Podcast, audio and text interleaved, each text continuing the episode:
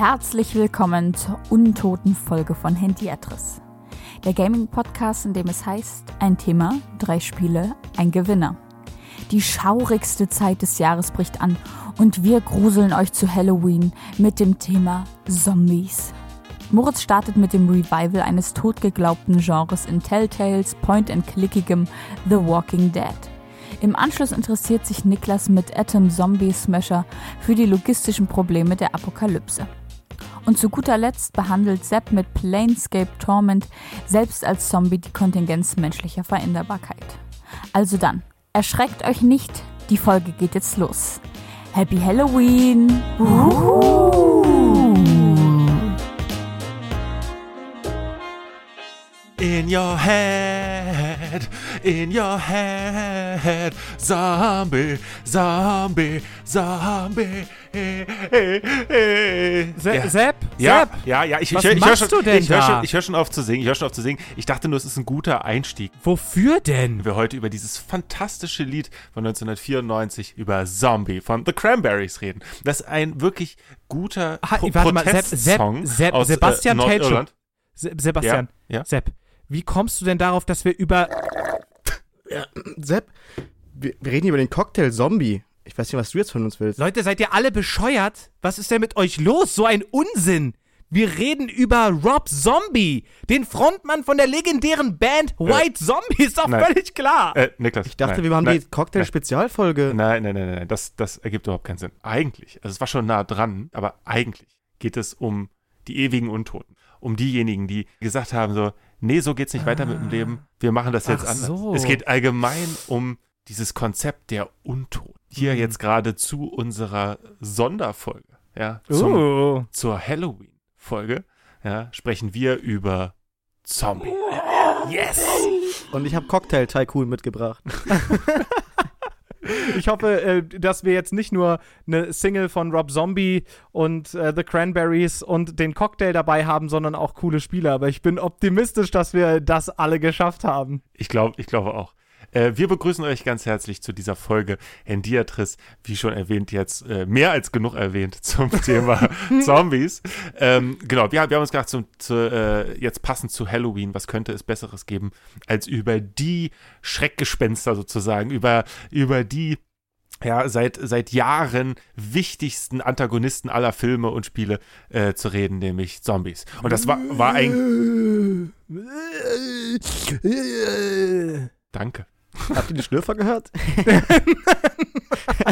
Siehst du, ich war nämlich doch richtig. Sorry, es, ist, es ist so aus mir rausgezombiet. Und dieses Thema ist tatsächlich deutlich facettenreicher, als man so allgemein erstmal denken sollte, bei, bei Untoten, die die ganze Zeit danach trachten, Gehirne zu essen. Äh, und was genau sich hinter unseren Ideen für die Spiele verbirgt, äh, werden wir hoff hoffentlich in den nächsten in nächster Zeit hier äh, darlegen können. Wir haben in den Streams, die jetzt äh, vergangen sind, haben wir schon äh, unsere drei Spiele vorgestellt. Ich hoffe, ihr habt euch die auch angeguckt. Wenn nicht, schaut es euch nachträglich auch gerne nochmal an, damit ihr ein Bild davon kriegt, was, über was wir hier so alles Wo toll- denn? Wo können Sie das denn anschauen? Ah, das ist eine hervorragende Frage. Das kann man sich Clever. auf, auf äh, Twitch angucken. Und auch da ist unser Benutzername Handiatris Pod. Ja, also äh, da einfach nach uns suchen und ihr werdet fündig. Yes, ganz genau. Ähm, tut mir leid, ich habe gerade eigentlich dieser Zombie? kurz, ich habe kurz mit meinem Ei- Einsatz ein bisschen gebraucht, aber keine Sorge, wie ein Zombie kehre ich zurück ins Podcast-Leben und werde euch ganz kurz erklären, wo das Ganze eigentlich herkommt. Ist nämlich viel älter, als man denkt. Zombies gibt's nicht erst, seit es irgendwie Populärkultur gibt oder so, sondern leitet sich aus dem Nordangolesischen ab, wo nämlich das Wort Nsumbe einen Totengeist beschrieben hat. Ja, das geht so ein bisschen als der Ursprung von Zombie-Sagen. Aber auch darüber hinaus existiert die Angst vor der korporalen Wiederkehr von den Toten schon sehr, sehr lange. Also, na klar, wir kennen auch die Angst vor Geistern, wo eben also der Körper nicht zurückkommt, aber auch die spezifische Angst davor, dass dann der äh, dicke Onkel Erwin, der eigentlich gestorben war, wieder im Zimmer stehen könnte. Die ist auch ein bisschen älter. Genau, das ist so, ist es auch eigentlich wirklich sehr Zombie-ähnlich. Ne? Geister und, und Zombies haben da wirklich eine große Mhm. Ähnlichkeit, zumindest von der gesellschaftlichen Wirkung und Idee dahinter. Das ist auch furchtbar, wenn, wenn du auf einer Party bist und da kommt der tote Onkel Erwin und macht wieder Rassistenwitze aus der Familie. Oh, scheiße. So, und ich dachte, äh. wir wären endlich durch damit, ne? Aber- wir dachten, ich hatte noch sieben andere Onkels. Aber eigentlich ist er, ist er ein Zombie sozusagen der Antigeist. Ne? Genau, das wollte Ja. ich auch genau gerade sagen. Ja. Ja, richtig. Ja, weil natürlich der Zombie im Gegensatz zum Geist genau die Antimaterie quasi ist. Ne? Der Zombie hat keinen eigenen Willen mehr, kei keine Erinnerung, zumindest in den meisten Darstellungen, aber den Körper und damit auch verbunden so ein archaisches Verlangen nach, in dem Fall jetzt Gehirnen, ja, das ist halt nur noch reduziert auf primäre Überlebensstrategien. Äh.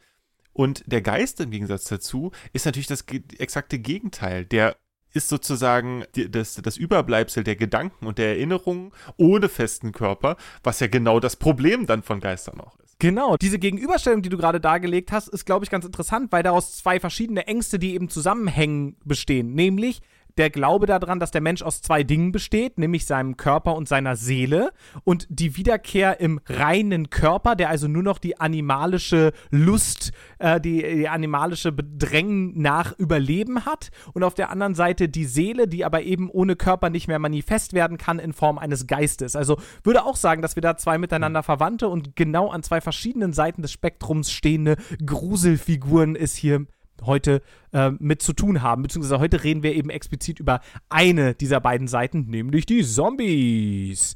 Ähm, in der Populärkultur erhielten Zombies dann so in den 1920ern Einzug und zwar in einem Film aus der Weimarer Republik, nämlich das Kabinett des Dr. Caligari, ein deutscher Stummfilm aus den 20ern, den ich tatsächlich mal im Kino gesehen habe und für alle, die so ein bisschen Interesse an Filmgeschichte haben, wirklich, wirklich ans Herz legen kann. Der ist bis heute sehr, sehr spannend und unterhaltsam. Der ist auch relativ kurz, irgendwie so 84 Minuten, also unter anderthalb Stunden, was in die Richtung. Mm, Und sehr kurzfeilig, lässt sich wirklich bis heute sehr, sehr gut gucken. Und ist an einigen Stellen auch noch gruselig. Also tatsächlich. Dann etwas später wurde das Thema der Zombies ein bisschen politischer aufgeladen. Zum Beispiel in einem Film von, von Romero, George R. Romero, der 1978 beispielsweise Dawn of the Dead herausgebracht hat. Ein äh, Film, der Zombies ganz klar so als Symbol für Konsumkritik etabliert hat. Also, dass so, das blinde Konsumieren ähm, die Leute zu Zombies macht. Ja, es ist kein Zufall, dass der Großteil der Action des, des Films tatsächlich in einem Supermarkt, in so einer Richtig, riesigen Mall, Mall, ja. stattfindet und die Leute da komplett, also auch die Menschen ihren Geist verlieren quasi. Also da ähm, entstand dann so diese, diese Herstellung einer, einer Parallele, die dann beispielsweise auch vom Punk, also von der Punk-Bewegung, sowohl in der Musik, aber auch darüber hinaus als Symbol aufgenommen wurde. Genau. Und ich meine, das sieht man ja tatsächlich heute noch. Immer wenn, wenn es um, um quasi so äh, Darstellungen von Seelenlosigkeit im Zuge zum Beispiel von, weil die jungen Leute sind zu viel am Handy, ne? Oder so. Ja, Dann ist, stimmt. ist das immer auch so ähm, Gesellschaft bzw. Konsumkritik auf so Zombie-Niveau. Äh, Die gucken nur darauf und sind wie Zombies und so.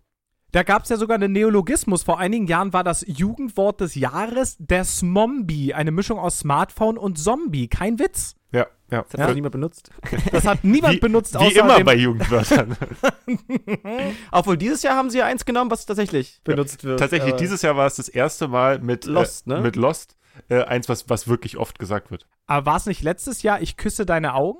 Echt? Das wird auch viel Okay, dann das benutzt. wurde auch, das wurde auch benutzt. das wird sehr benutzt, stimmt. ja, das ist übrigens wunderschön, möchte ich mal anmerken. Ja, ich mag das auch Ja. gerne. Das ist auch was, was Zombies sagen würden.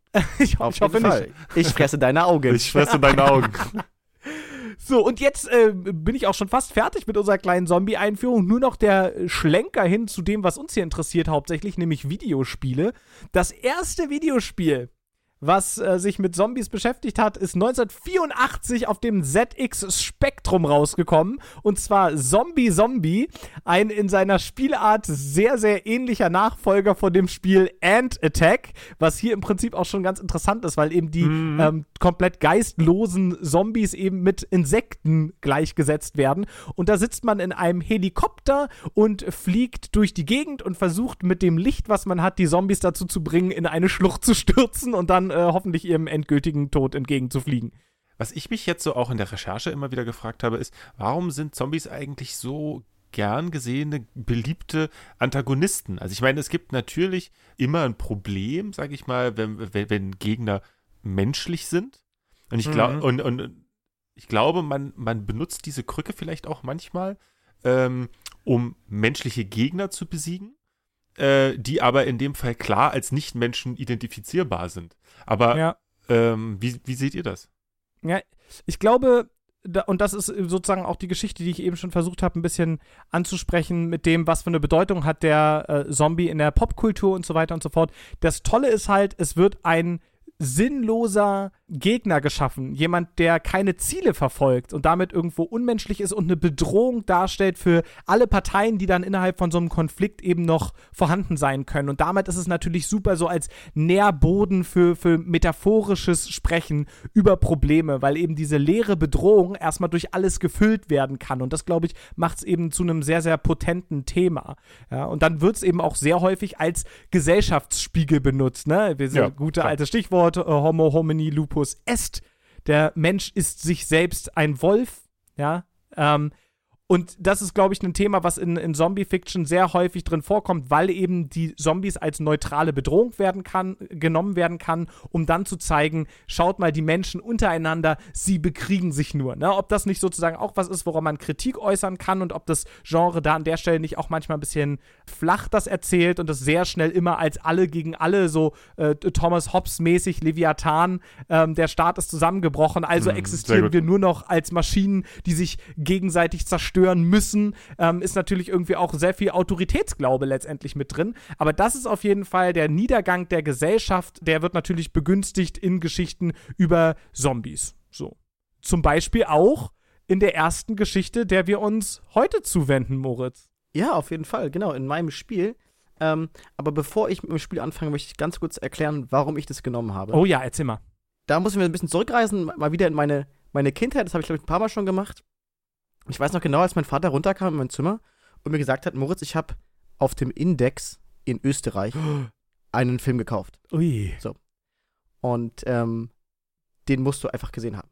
So, den muss man gesehen haben, denn ähm, er hat ist auch sein Lieblingszitat äh, aus dem Film gebracht: Wenn in der Hölle kein Platz mehr ist, kommen die Toten auf die Erde zurück. Und diese DVD habe ich immer noch. Das ist tatsächlich Romeros äh, Zombie Dawn of the Dead. Äh, Er zeigt sie Und uns gerade. damals gesehen. Fantastisch. Dieses Ja, Zitat, sieht auch einfach heftig aus, dieses oder? Zitat kommt auch, kommt auch in einem Ärzte-Song vor, muss ich nur mal sagen. ah, stark. Wo wir dann auch wieder die Verbindung von Ja. dem Thema Zombie und dem, Punk, Punk haben. haben. Ganz genau, ja, ja. Ja. Richtig. Und Bela B., der sich nach Bela Lugosi benannt hat, der ja in den Zombie-Filmen und Dra- Dracula-Filmen wichtig war. Jada, jada, jada. Exakt. Genau, ich habe den, den Film damals gesehen und hab seitdem natürlich mit Zombies vorwiegend eine Assoziation mit Filmen und dieses auch so ein bisschen gru- gruselig abends äh, mit Popcorn, mit einem Kumpel heimlich einen Zombie-Film gucken, den man ähm, gar nicht gucken darf. Klar, heute ist noch, also ich habe nochmal nachgelesen, er ist immer noch auf dem Index in Deutschland. Das liegt aber wahrscheinlich eher daran, dass jemand mehr den runtergenommen hat. ähm, wer den mal gesehen hat, wird sehen, okay, ob der jetzt wirklich noch, heute noch indexwürdig ist, bleibt fragwürdig. Aber deswegen kam ich auf The Walking Dead von Telltale Games.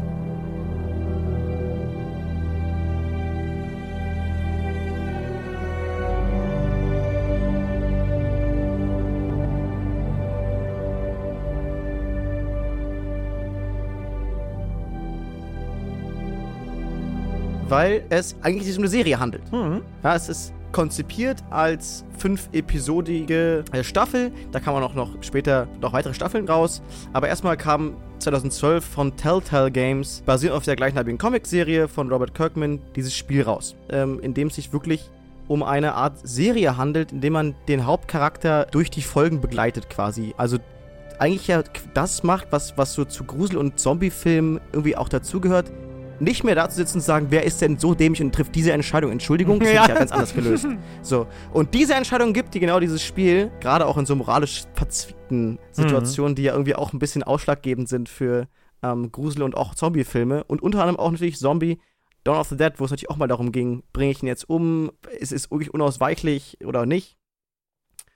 Genau, und in dem Zentrum dieser Geschichte steht, ähm, oder stehen Lee und Clementine. Lee ein, ist ein verurteilter Mörder, zumindest mutmaßlich.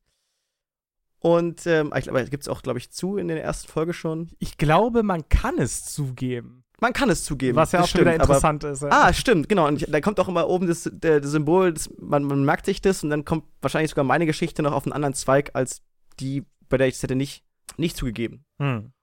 Und genau, Lee ist in einem Polizeifahrzeug, gibt einen Unfall, richtig klassisch. Er wacht auf, ähm, muss den Sheriff, der ihn wohin gefahren hat, erschießen.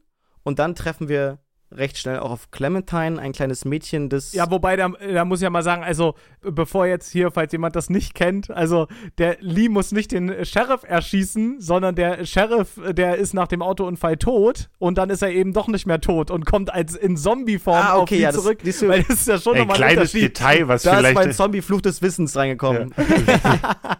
ja, lieber Verfassungsschutz, es ist ein Zombie. genau. Genau, es geht hier nicht um, nicht um Polizistenhass, es geht um Zombie-Polizistenhass. Ganz klassisch eben. Dieser Sheriff kommt also eher untot zurück und hat halt Bock, Lee zu fressen und Lee hat darauf nicht so richtig Bock und er schießt ihn. Muss dann mit seinem hinkenden Bein auch bisschen klassisch vor den räudigen Zombies wegrennen oder weg, weghumpeln. Schafft zu einem Haus und in diesem Baumhaus von dem Haus vor dem Haus sitzt halt Clementine, ähm, ein kleines Mädchen, das auf ihre Eltern wartet und auch recht schnell wird natürlich klar, hm, ob die wirklich wiederkommen. ja, Und wenn äh, ja, wie? genau. Und wenn ja, wie vielleicht kommen sie vielleicht zurück, kommen ne? die wieder, aber ganz anders, ja. Nicht so, wie sie wollte. Die Hölle scheint ja voll zu sein, also kommen jetzt die Toten zurück. Aber soweit kommt es gar nicht, wir müssen abhauen, weil die Zombies kommen eben doch und wollen Stress, wollen Essen.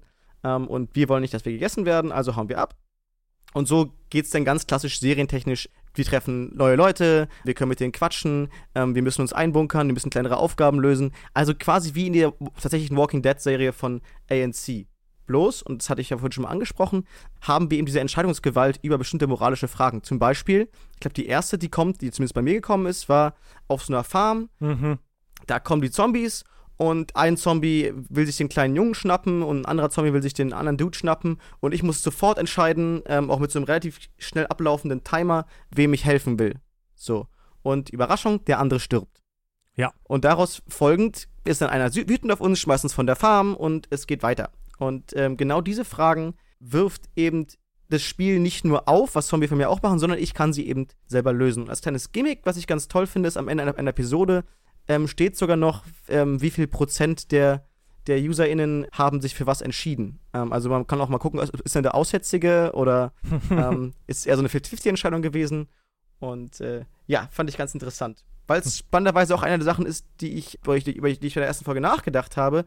Hm, hätten es alle so entschieden? Oder manchmal dachte ich auch so, hä, weiß nicht, ich habe einfach gerade so ein bisschen auch Panik gekriegt und habe einfach irgendwas angeklickt. Gerade beim ersten Mal.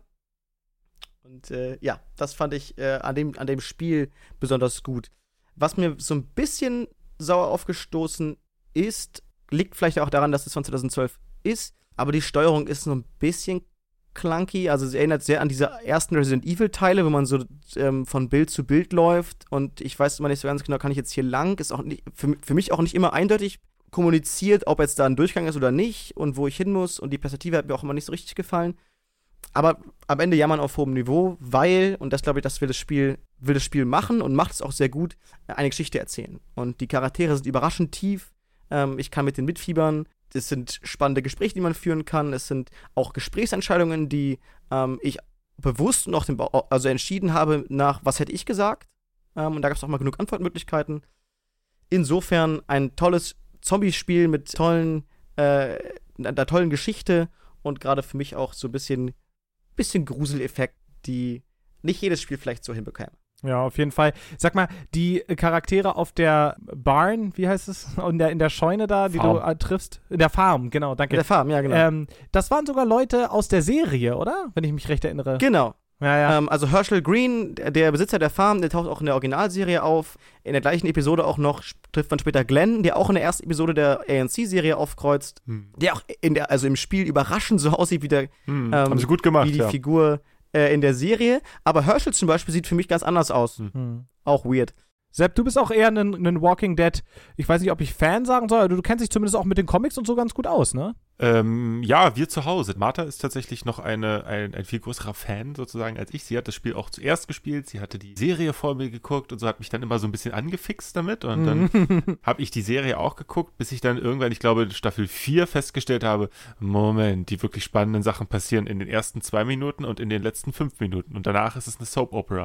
Und es hat mich irgendwann richtig genervt, also so richtig doll. Und da konnten auch die coolsten Twists am Ende und am Anfang das nicht mehr retten dass ich dann gesagt habe, nee, also, das gucke ich mir jetzt nicht mehr an und bin jetzt inzwischen auch total raus, ähm, wie, wie da irgendwelche Enten sind und wer noch alles schwanger im, äh, im Ge Gefängnis auf einmal ein Kind kriegen muss und so, das weiß ich alles nicht.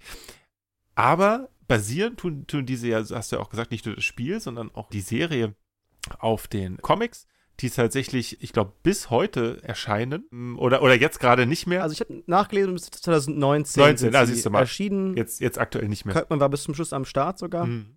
Genau, also die haben wir, die haben wir auch alle zu Hause und das ist tatsächlich noch mal ein bisschen geiler, muss ich sagen. Also Mhm. die sind, die sind halt wirklich, also du siehst aber dann, woher sozusagen das Spiel eher das zieht. Ich glaube, dass die erste Staffel von Walking Dead macht was ganz cl- Cleveres. Genau wie du gerade beschrieben hast, da kommen Charaktere aus der Staffel vor, aus der, aus der Serie vor. Und sie nehmen sich viel aus den Comics. Und dadurch verschmelzen sozusagen diese beiden Story Arcs und diese beiden äh, Stilmittel auch so schön, warum das, glaube ich, einen guten Effekt hat. Ja, nicht zuletzt ja auch den, der Artstyle, der wirklich sehr ans Comic erinnert. Ähm, aber ich muss eine Sache ganz kurz loswerden. Endlich sagt's mal jemand. Ich habe dieses Gespräch über The Walking Dead schon so oft geführt und jedes Mal schließe ich mit meiner ähm, äh, so, ja, bis Staffel 4 kann man gucken, danach wird's furchtbar. Ähm, auf, auf taube Ohren und habe dieses Gespräch bis jetzt eigentlich immer danach gemieden, weil ich wusste, na, scheinen da eher Soap-Opera-Fans draußen rumzurennen. Aber ich fand auch die ersten drei Staffeln wirklich super spannend und spätestens ab dem Knast Ja, genau, ähm, genau. wurde es albern. Ja, fand ich auch. So, also genau, du, du, genau, wo dann mit dem Kind noch bekommen und dann wurde stundenlang überlegt, wird das Ki- Kind dann auch zum Zombie-Mombi Ja, und das ist Genau, so. das ist genau die nee, Folge, Leute. genau den Folgen bin ich auch Mhm. ausgestiegen. Also ein Quatsch jetzt hier, so ein Blödsinn.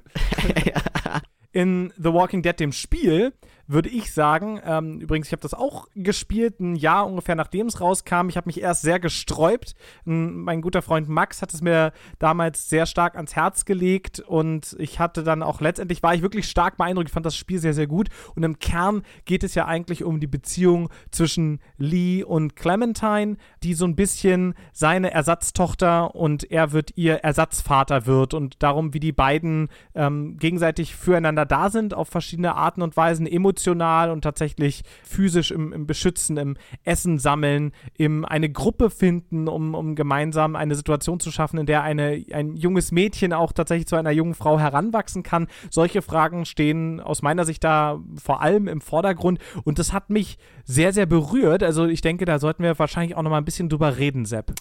Ja, äh, ich finde es spannend, weil du vorhin ja auch diesen, diesen Ball ins Spiel gebracht hast, dass Zombie-Filme, Zombie-Spiele, Zombie-Medienprodukte, sagen wir mal, äh, immer so eine Art Blank, Blank Canvas sind, auf dem viel passieren kann, nämlich vor allem Mhm. auch Gesellschaftskritik und ja, so soziokulturelle Sachen, sage ich mal. Was da ganz spannend ist, meiner Meinung nach, ist, dass es ja auch darum geht, trotzdem oder gerade weil er ja ein verurteilter Mörder ist, in diesem Fall ist, ist jetzt Mhm. hier quasi gerade mal alles, was vorher war, egal. Und was jetzt in dieser neuen Welt, in dieser Zombie-Welt passiert und wie hier moralische Entscheidungen getroffen werden, ist jetzt das, was, was entscheidend ist. Ja, also dieser, das, ähm, die, die Idee, dass durch so ein kolossal riesiges Ereignis wie diese Apokalypse ja letzten Endes sich Gesellschaftsverhältnisse umdrehen können, dass äh, Gute zu Bösen werden können und umgekehrt und so weiter. Diese ganzen ja total spannenden äh, Dinge, die da passieren und auch im Spiel, in der Serie, in den Comics passieren, ist, wem kann man vertrauen, wer, wer, wer hat gute Interessen, äh, wer nicht, wer denkt nur an sich selber und so weiter. Das sind ja die Fragen, die da immer passieren. Und genau wie du es vorhin ja auch beschrieben hast, jeder Mensch ist dem anderen ein Wolf und so.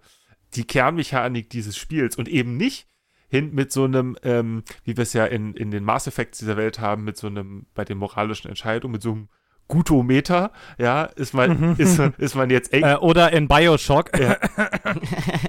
das habe das, das hab ich jetzt, das hab ich jetzt Den musste Niklas noch das loswerden. habe ich jetzt überhört. ähm, ne, also ist man sozusagen äh, der Erzengel Gabriel oder ist man Bilzebub? Ja, so, sondern äh, da gibt es irgendwie Nuancen dazwischen. So, auch, Ja. auch, auch das bringt seine Problematiken, weil tatsächlich ich aus der heutigen Perspekti- Perspektive auf, auf Telltale dann immer schon automatisch schon gar nicht mehr neutral gucken kann. Aber da sprechen wir gleich nochmal drüber. Mhm. Ja, ich glaube, das darf man auch gar nicht vergessen. Es war 2012, das ist jetzt auch echt schon acht Jahre her. Mittlerweile ist Telltale pleite gegangen und der Name wurde aber wieder aufgekauft, es wird wieder aufgebaut, das Studio und so weiter und so fort. Aber ich glaube, man darf auch nicht vergessen, dass 2012 Telltale mit The Walking Dead ein totgeglaubtes Genre sozusagen ein bisschen ja, revolutioniert definitiv. hat und wieder zum Leben erweckt hat, nämlich das äh, Point-and-Click-Adventure, an das nämlich Telltale am meisten anlehnt und was insofern ganz spannend ist, das Spiel, was sie davor gemacht haben, war der fünfte Teil von Monkey Island. Mhm. Ja, das heißt, da haben sie direkt aus dem Point-and-Click-Genre sich was entlehnt und sind schon ein bisschen in die Richtung gegangen und haben dann aber eben 2012 mit, mit The Walking Dead ähm, zum ersten Mal so ihr eigenes Format gefunden und darüber wird dann sicherlich zu diskutieren sein, inwiefern sozusagen 25 Spiele später, wenn oben links in der Ecke steht, äh, Clementine will remember that, ja, Clementine wird sich daran erinnern, was für mich 2012 äh, noch total einen großen Effekt hatte, irgendwann dann fast zu so einem Meme wurde wurde, Total. zu einem Spaß über sich selbst und dann eben irgendwie so die Schlagkraft verloren hat und dann witzigerweise eben das Team und, und das, also gut, das Team hat sich stark geändert, aber die Entwicklerfirma die damals das Point-and-Click-Adventure weiterentwickelt hatte, dann irgendwann nicht mehr in der Lage war, sich selber neu zu erfinden, was wie gesagt auch sicherlich daran liegt. Also die beiden entscheidenden kreativen Köpfe hinter der ersten Staffel The Walking Dead waren Jake Rodkin und Sean Veneman, den alle Leute, die alle Leute kennen, die Idle Thumbs mal gehört haben. Äh, zwei super gute Podcaster, aber die eben auch selbst in der Videospielentwicklung tätig waren. Und die haben nach dem Erfolg der ersten Staffel von The Walking Dead ein eigenes Studio aufgemacht, nämlich Campo Santo mit dem sie dann später Firewatch zum Beispiel entwickelt haben. Und ich finde, die Spiele aus der Nach-Rodkin und Veneman-Ära, denen merkt man an, dass sie ein bisschen einfach nur in dem Konzept drin bleiben, Moritz. Ja, ich äh, wollte eine kleine Anmerkung dazu bringen. Point-and-Click ist ja selbst äh, bekanntermaßen das Lieblingsgenre. Mhm. Ähm, und immer wenn man ein, eines dieser Spiele mitbringt, kommt die zwangsläufige Frage von Sepp, wie gut sind die Rätsel? und, ähm, und das ist natürlich eine Sache, die äh, haben sie wie ich finde, halt wahrscheinlich auch bewusst ähm, wenig bis gar nicht übernommen mhm. ähm, von Sachen wie Monkey Island, weil die sind halt nicht, also die sind halt ganz nett und halten einen, glaube ich, auch ein bisschen am Ball, aber manchmal sind sie auch eigentlich eher low. Mhm. Also es ist dann so, okay, alles klar, ich, da gibt es jetzt genau zwei Sachen zum Anklicken. Eine Sache ist, wo ich weitergehen kann, eins ist ein Kissen und dann kann ich nur, eher nur noch rechts gehen, dann kann ich mit dem Kissen jemanden lautlos erschießen. So, und das ist dann das Rätsel gewesen. Mhm. Hm. So, also ich glaube nicht, dass sie es unbedingt wollten, aber das wäre so Sache, die der nicht mehr im Klasse, das nicht mehr im klassischen Politik drin wäre. Mhm. Ich, wir haben oft, glaube ich, so eine generelle Beobachtung, die ich irgendwie habe, dass wir in manchen Genres äh, manchmal Spiele haben, die dann ein neues Sub Subgenre äh, quasi kondensieren. Also es gibt sozusagen äh, dieses, äh, diese, diese Point-and-Click-Adventures, die nicht mehr so ne, da ist nicht mehr so viel Geld dahinter, um so fette Produktionen zu machen mit wirklich toll animierten Comic-Stilen und so weiter, sondern dann kommen irgendwelche komischen Sachen. Ja, also da ist also dann kein Geld mehr da und dann äh, werden neue Varianten gesucht, wie man bestimmte Dinge aus diesen Rätselspielen nehmen kann und äh, ähm, damit weitermachen kann. Und was Telltale gemacht hat, ist, sie haben das Geschichtenerzählen aus dem Point-and-Click-Adventure rausgenommen und haben es wirklich extrem kondensiert auf das, und die, die Rätselkomponente ist kaum vorhanden. Ähnlich wie es bei anderen Spielen, äh, äh, wo dann, äh, äh, weiß ich nicht, Tower Defense ist ja auch so entstanden, dass bestimmte Leute diesen Mechanismus aus anderen Spielen von vorher besonders spannend fanden und so, ne? So, so entsteht sowas, glaube ich, langfristig. Und jetzt kann man natürlich die alte Frage stellen, ob das mit zum weiteren Untergang des gesamten äh, Rätselgenres geführt hat. Ist jetzt müßig, wollen wir gar nicht darauf eingehen. Was mich nochmal interessieren würde, äh, Moritz, ist, wo hast du es gespielt? Auf dem PC? Ich habe das aus der PlayStation ah, gespielt. Ah, okay. Weil mhm. ich finde, ich habe es nämlich auf dem iPad gespielt. Und ich finde, dass das die ideale Form dafür ist. Also es gibt meiner Meinung nach kaum eine bessere Plattform für Telltale-Spiele als das iPad. Weil du brauchst ja eigentlich nichts dazu. Es geht ja wirklich nur um die Geschichte und umso näher dran du da bist, tatsächlich in dem Fall sogar mit Touch, ja, umso besser, finde ich. Als mein, mein Eindruck, Niklas. Ich habe das Ganze auf dem PC gespielt und musste deswegen auch gerade lachen, als Moritz über die Steuerung geredet hat, weil die natürlich am PC nochmal eine andere ist und eben gar nicht so Resident Evil-mäßig, also so äh, Survival Horror, sondern eher wieder dem Point-and-Click-Adventure angelehnt, weil du tatsächlich einfach dahin klickst, wo du hingehst und Items anklickst. Und ich glaube aber auch nochmal zu dieser Geschichte mit den zu leichten Rätseln, das muss man auch wirklich nochmal im Kontext der Zeit sehen, weil 2020, wir haben längst eine äh, super große Industrie an Indie-Spielen, Ja. egal was für ein Genre du magst, du wirst im, jeden Tag 15 Steam-Releases finden dazu sozusagen. Definitiv. Ähm, das war 2012 noch eine andere Geschichte und da war eben das Genre vorbehalten vor sozusagen so Hardcore Point-and-Click-Puzzlern, ja, und dann hat man irgendwie die Schreckensszenarien von Gabriel Knight und kombiniere Sehr Ziegenhaar mit Tesafilm, um einen Schnurrbart. ähm, Schnurrbart dir zu kleben, um dann mit einer ID-Karte mit einer Person irgendwo lang zu kommen, die auf dem Bild nicht mal einen Schnurrbart hat. Ja. also das war dann so irgendwie der, die, die Absurdität schlechthin Das Ziegenrätsel. das berühmte Ziegenrätsel. Und solche Sachen hatten die Leute im Hinterkopf. Das heißt, damals war die Idee, wir schmeißen den ganzen Kram fast komplett raus und nehmen die Rätsel nur noch, um zwischendurch ein bisschen mit der Umgebung zu interagieren und konzentrieren uns eben auf das interpersonelle Drama Ja. und vor allem, wie gesagt, nochmal die Beziehung zwischen Lee und Clementine, die zum Beispiel bei mir auch sowas von hängen geblieben ist. Also ich, ich wäre persönlich auf die Straße gegangen und hätte für Clementine gemordet. Okay, ich übertreibe vielleicht ein bisschen, aber ich will Aber nur noch mal bisschen. sagen, also was das Spiel da erreicht hat, war eben ein so starker emotionaler Bezug zu der Geschichte von diesen zwei Menschen, ja, und, und ich glaube auch, also Sean Veneman beispielsweise hatte, der den Charakter von Lee geschrieben hat, hat mal erzählt, worum es nämlich geht bei diesem, bei diesem Mord, der vor dem Spiel stattfindet, ist, dass Lee den Liebhaber seiner Frau umgebracht hat. Ja, also irgendwo auch eine Passionstat, die zuordnenbar ist, die man, die Ja. man emotional verorten kann und, und, und Veneman selbst, was irgendwie auch ein bisschen dark ist, ehrlich gesagt, hat gesagt, dass er damals sehr, sehr lange an einem anderen Ort, also getrennt von seiner Frau gelebt hat und dass er diesen Charakter geschrieben hat, weil er seine Angst vor so einem Szenario da drin untergebracht hat. Also Wow, ja. und, und diese, na, das ist natürlich irgendwie ein bisschen krass und dann muss man auch nochmal über äh, monogame Gesellschaftskonzepte und so reden und so weiter und so fort und inwiefern irgendwie Beziehung als Besitz und Eigentum ein problematisches Konzept ist, alles klar und so weiter und so fort. Aber der Punkt hier scheint mir zu sein, dass es eben eine unglaubliche emotionale Rawness hat und das kommt rüber und das, das hat das Spiel äh, so gut gemacht wie sehr, sehr wenige nach oder vor ihm. Ja, etwas später, wenn wir dann nochmal über ein anderes Spiel reden, was da vom, vom selben Konzept tatsächlich sich ein bisschen was entlehnt von dieser äh, Vater-Tochter-Geschichte. Hm. Ach so, Auf jeden Fall. ich habe kurz gebraucht. Ja, Ja. du hast wohl recht. Das kommt noch. Ja. Dann möchte ich mir jetzt ganz noch mal dazu sagen, ich, dann kam das für meinem, also meine Rätselkritik auch ein bisschen zu harsch rüber wahrscheinlich. Ähm, also ich hatte auch nicht das Gefühl, dass das sozusagen das Spiel schlechter macht. Und jetzt ist mir auch eine Sache eingefallen dazu, ähm, wo das vielleicht sogar richtig clever gelöst war. Es gab eine, eine Situation, da muss man, ähm, also ich halt, ich spiele halt Lee und musste mit Clementine zusammen irgendeinen so einen Tisch verrücken und dabei reißt sie sich den Finger auf und es blutet irgendwie. Mhm. Und ähm, das Rätsel besteht natürlich daran, dieses Pflaster zu finden. Und das ist halt nicht schwer. Aber ich glaube, es soll dann im Fall auch nicht schwer sein, weil es dann dieses Gefühl, und dann habe ich sozusagen die Emotionalität, fuck, wo ist denn Pflaster, ihr Penner? Ah, da ist ein scheiß, äh, da, da, ist, da, ist ein, da ist ein Verbandskasten, ich gehe jetzt dahin, hol das und dann mache ich den Finger wieder heil.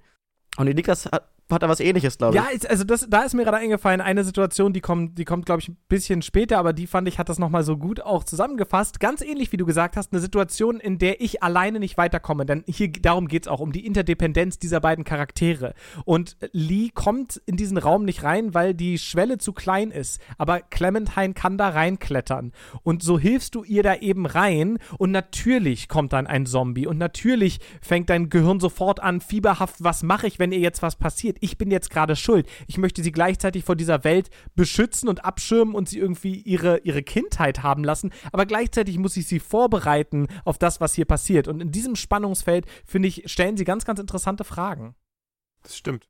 Ja, das stimmt. Und vielleicht muss ich sie so äh, in Gefahr bringen, damit sie, damit sozusagen ich eine größere Gefahr abwenden kann, nämlich dass wir ja, überleben. genau. Richtig, richtig, ja.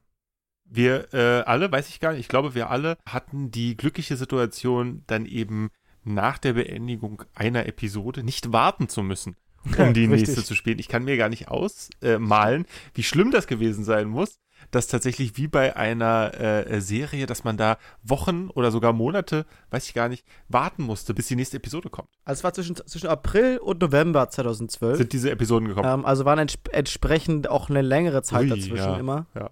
Bringt es nochmal näher an Seriengenre so ein bisschen ran. Das stimmt. Was vielleicht auch ganz cool ist. Eine der Kritiken, das muss man auch sagen, die an dem Spiel allerdings immer wieder geäußert worden ist, damals noch relativ leise, das sollte dann später ein etwas größeres Drama werden, war, dass die Entscheidungen zwar auf kurzerhand häufig eine Rolle gespielt haben, aber die Geschichte natürlich irgendwie am Ende wieder zurückgeführt werden musste. Das heißt, der Spielraum dessen, was sich verändert hat in der Geschichte, war eben doch relativ begrenzt. Und das wurde damals auch in den Reviews und so weiter immer mal wieder auch angesprochen, auch wenn es ja insgesamt sehr, sehr positiv aufgenommen worden ist. Und ähm, ich glaube, ich kann es zwar gleichzeitig verstehen, ne, dass man sagt, da ist nur Smoke and Mirrors und so und am Ende ist es doch trotzdem genau die gleiche Geschichte. Aber, und das ist was, was ähm, Jake Rodkin mal so schön ausgedrückt hat, es geht nicht darum, unbedingt die Welt tatsächlich maßgeblich zu verändern in diesem Telltale-Spiel, sondern es geht darum, deine Interpretation und Lesart dessen, was in der Welt passiert, dir intern zu ermöglichen. Das heißt, auch wenn ich unter Umständen sage, ich möchte jetzt den hier retten und es ist völlig völlig egal, weil am Ende kommt es dann sowieso dazu, dass, dass der Charakter, egal welcher von den beiden gerettet wurde, in eine Folge später dann an was anderem halt stirbt, sozusagen. Ähm, ja, öh, dann hat das doch gar nichts gebracht. Doch, weil du warst in der Situation, eine Entscheidung treffen zu müssen und über die Welt und die Moral in der Welt nachdenken zu müssen. Und das hat bei mir sehr gut geholfen und ich brauchte gar nicht das Gefühl, dass ich hier jetzt maßgeblich was riesig verändere oder so. So, also da fällt mir noch eine Kleinigkeit ein, da geht's, also auch bei einer Entscheidung, da ging es jetzt gar nicht mehr per se darum, die Geschichte krass zu verändern, sondern man hat irgendwie für zehn Leute in seinem Lager hat man vier Essensrationen bekommen mhm. und musste mit, mit, allen sprechen und überlegen, wer bekommt was. So, da, das wird die Geschichte jetzt nicht krass verändert haben, aber es hat mich gezwungen, ähm, über Sachen nachzudenken, wie, wie, wie werden Ressourcen verteilt? Wer hat es mehr verdient als andere? Und klar ist die erstmal der erste Instinkt zu sagen, hm, fuck, kann ich es vielleicht noch kleiner machen? So, mhm. geht natürlich nicht. Ähm, also ich spreche mit allen und, und jede Entscheidung hat sich kacke angefühlt. Ja. So, also klar, einen hast du vielleicht jetzt mal ein bisschen weniger gemocht, aber eigentlich wusstest du, dass es moralisch nicht. Das geht nicht klar. Ich kann nicht einfach nur, weil zum Beispiel ich jetzt jemanden mehr mag als jemand anders, jetzt deshalb ähm, Ration verteilen. So, wie soll das funktionieren? Aber ich musste es eben tun und musste mich damit auseinandersetzen. Und das finde ich, glaube ich, ganz interessant. Das ist witzigerweise genau das Beispiel, äh, woran ich auch gedacht habe, als ich das, das gerade gesagt habe. Und ich glaube deswegen auch, dass das für die erste Staffel von The Walking Dead noch nicht so ein Problem war. Später allerdings, ne? Richtig, das ist äh, tatsächlich ein, ein wahrer Punkt. Man wird einfach zum Mitwisser, das klingt jetzt gleich so negativ, aber man ist nicht mehr nur der Beobachter, sondern man ist eben tatsächlich derjenige, der da Entscheidungen in der Welt und für die Welt trifft. Das ist, glaube ich, ein ganz relevanter Punkt. Wenn wir uns dann die weitere Geschichte von, von dem Studio angucken, sind diese Kritiken, die da aber kommen, nämlich dass der dass es dann quasi nur viel äh, Brimborium ist und eigentlich steckt dann wenig dahinter, sind Kritikpunkte, die immer lauter werden. Und es hilft dem Studio nicht, dass ähm, sie alle möglichen Lizenzen für ihre Spiele für, mhm. für versuchen einzuheimsen. Also wir reden hier von Borderlands, Game of Thrones, Minecraft, Batman. Boah, das war so schlecht, das Game of Thrones Ding. Ja. Oh ja. Guardians of, Guardians of the Galaxy, Galaxy Batman. Ähm, vorher ja noch. Auch Jurassic Park ja, und Back to the Future. Oh ja, ganz, richtig. Ganz grausam. Ja. Wow. Also ähm, das hat alles nicht geholfen. Also sie haben dann immer quasi dasselbe Spielprinzip immer angepasst auf die jeweilige Welt gemacht. Und tatsächlich das Beste aller Telltale-Spiels ist meiner Meinung nach The Wolf Among Us. Uh, yes. Auch da wieder Comic-Vorlage, die Fable-Comics. Also ich würde sagen, das sind genau tatsächlich interessanterweise für mich auch die beiden Spiele, die hervorstechen. Ja. The Walking Dead, vor allem die erste Staffel, auch wenn ich mit der zweiten auch noch was anfangen konnte, aber nicht mehr ganz so hm. stark fand. Und The Wolf Among Us. Ich, für mich gibt es da ehrlich gesagt noch nicht so einen klaren Gewinner, weil wie gesagt, ich würde für Clementine einfach auch sterben gehen. Äh, und das ist, das ist schon auch wichtig. Aber ja, das sind aus meiner Sicht definitiv auch die beiden besten. Und äh, ja, auch interessanterweise, ich glaube, die ersten beiden nach dem Modell. Ne? Es war The Richtig. Walking Dead und dann kam, kam The Wolf Among Us. Among Us und dann kam der ganze andere Kladderadatsch, Minecraft Story Mode und was weiß ich. Genau, genau, genau.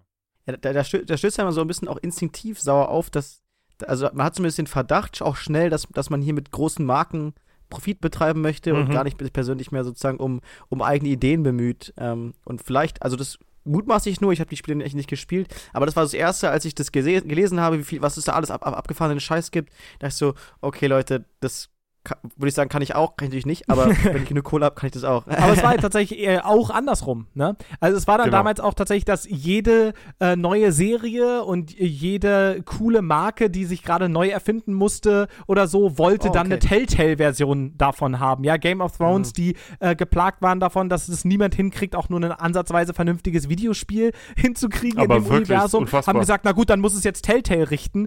Ähm, also das, das Ja. kommt da auch noch dazu. Dann ist es vielleicht sogar noch schlimmer. Aber sie kommen aber auch als Firma daher mit starken Marken. Also sie, sie haben, stimmt, sie haben ja. angefangen mit CSI, mit Anführungsstrichen starke Marke, aber es ist ja immerhin eine The strongest of all brands.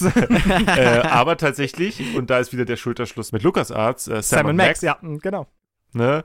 Oder auch sowas wie, äh, ob man es jetzt mag oder nicht, aber Wallace und Gromit. Das sind natürlich alles Sachen, die, die bringen schon mal was mit, ja, aber das ist eben, da ist es noch umgekehrt, meiner Meinung nach. Da wird geguckt, was kann man, was kann man aus dem Szenario Cooles mitnehmen, um daraus ein spannendes Spiel zu machen und nicht umgekehrt, was bringt das Szenario mit, woraus man irgendwie ein Spiel fummeln kann, so gefühlt. Wo ist die, wo ist die Entscheidung, an die sich dann irgendwer erinnern kann hier? Genau. Wichtiger Kommentar meinerseits noch. Ähm, ist euch mal aufgefallen, dass Wallace aussieht wie Arjen Robben?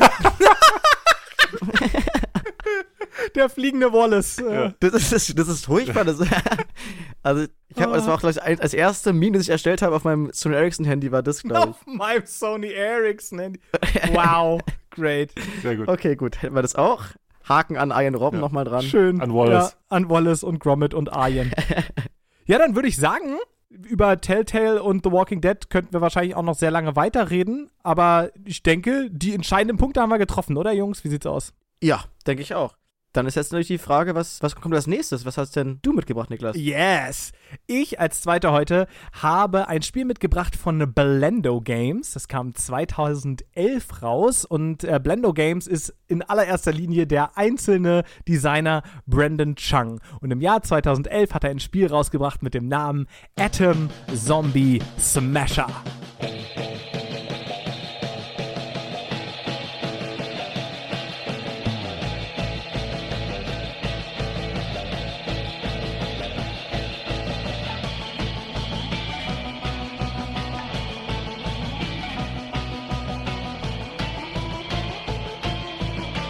Und in diesem wunderschönen Spiel, was im, ich hab's jetzt mal, Blendo Games Ludomatic Universe äh, stattfindet, geht es um Zombies, aber aus einer ganz, ganz anderen Perspektive.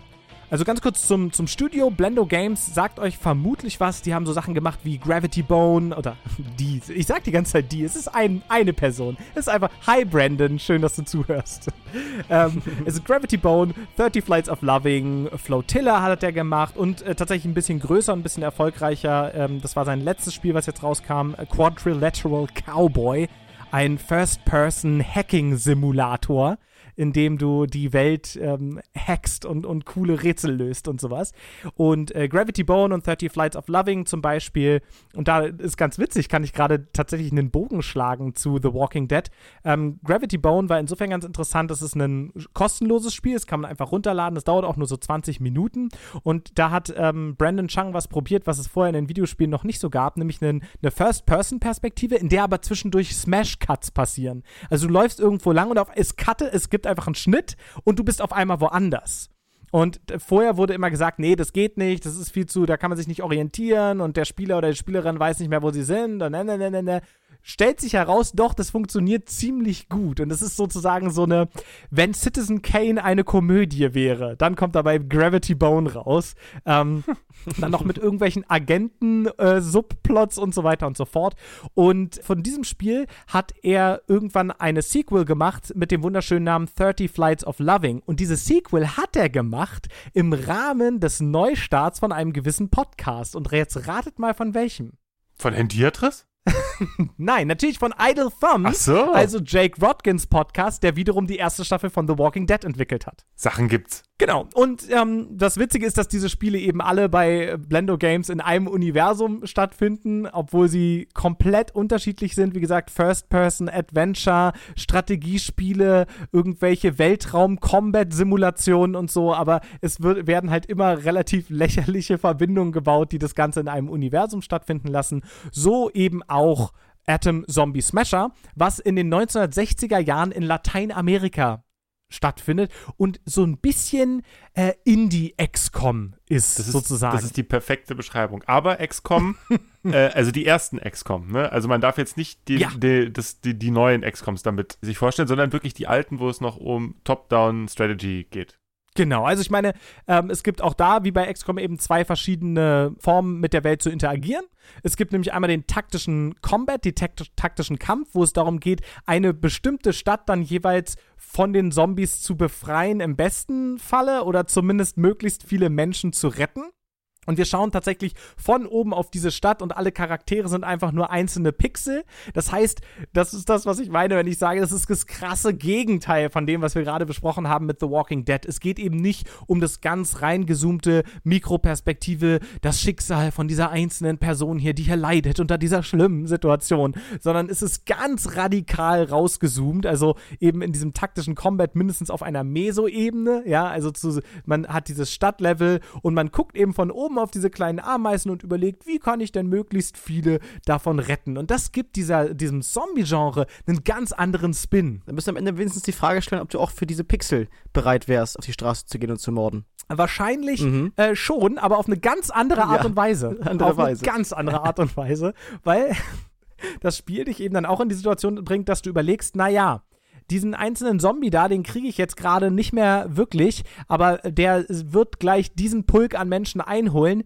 Naja, also dem Mortar, dem ist das egal, ob der noch ein paar Zivilisten und Zivilistinnen mit wegkratzt, aber die können dann wenigstens niemand anderen mehr infizieren. Also insofern, da kommst du eben auf diese ganz, ganz weit entfernte Perspektive. Das menschliche Moment und das Drama oder so interessiert eben gar nicht mehr, sondern es geht darum, die Stadt als solches im, im Gesamten eher zu retten. Und da kommst du dann eben manchmal in die Situation, also du spielst übrigens auch El Presidente, in die Situation, harte Entscheidungen mit einem an sich moralischen doppelten Boden treffen zu müssen. Ich bin ganz ehrlich mit euch, also mit diesen paar Pixeln, die da rumlaufen, ja, völlig egal. Also mir ging es dann nur noch darum, das Puzzle zu lösen. Wie kann ich hier diese Stadt retten? Hm. Aber auch da ist spannend, dass Computerspiele und Filme sich da ähneln. Mhm. Natürlich sowieso, aber wir, aber auch da haben wir ja oft Filme, die dieses, die dieses persönliche Leiden von einzelnen Leuten viel stärker in den Fokus nehmen und das Ganze drumrum ist dann eher quasi Beiwerk und andere, die eher diese Organisationsebene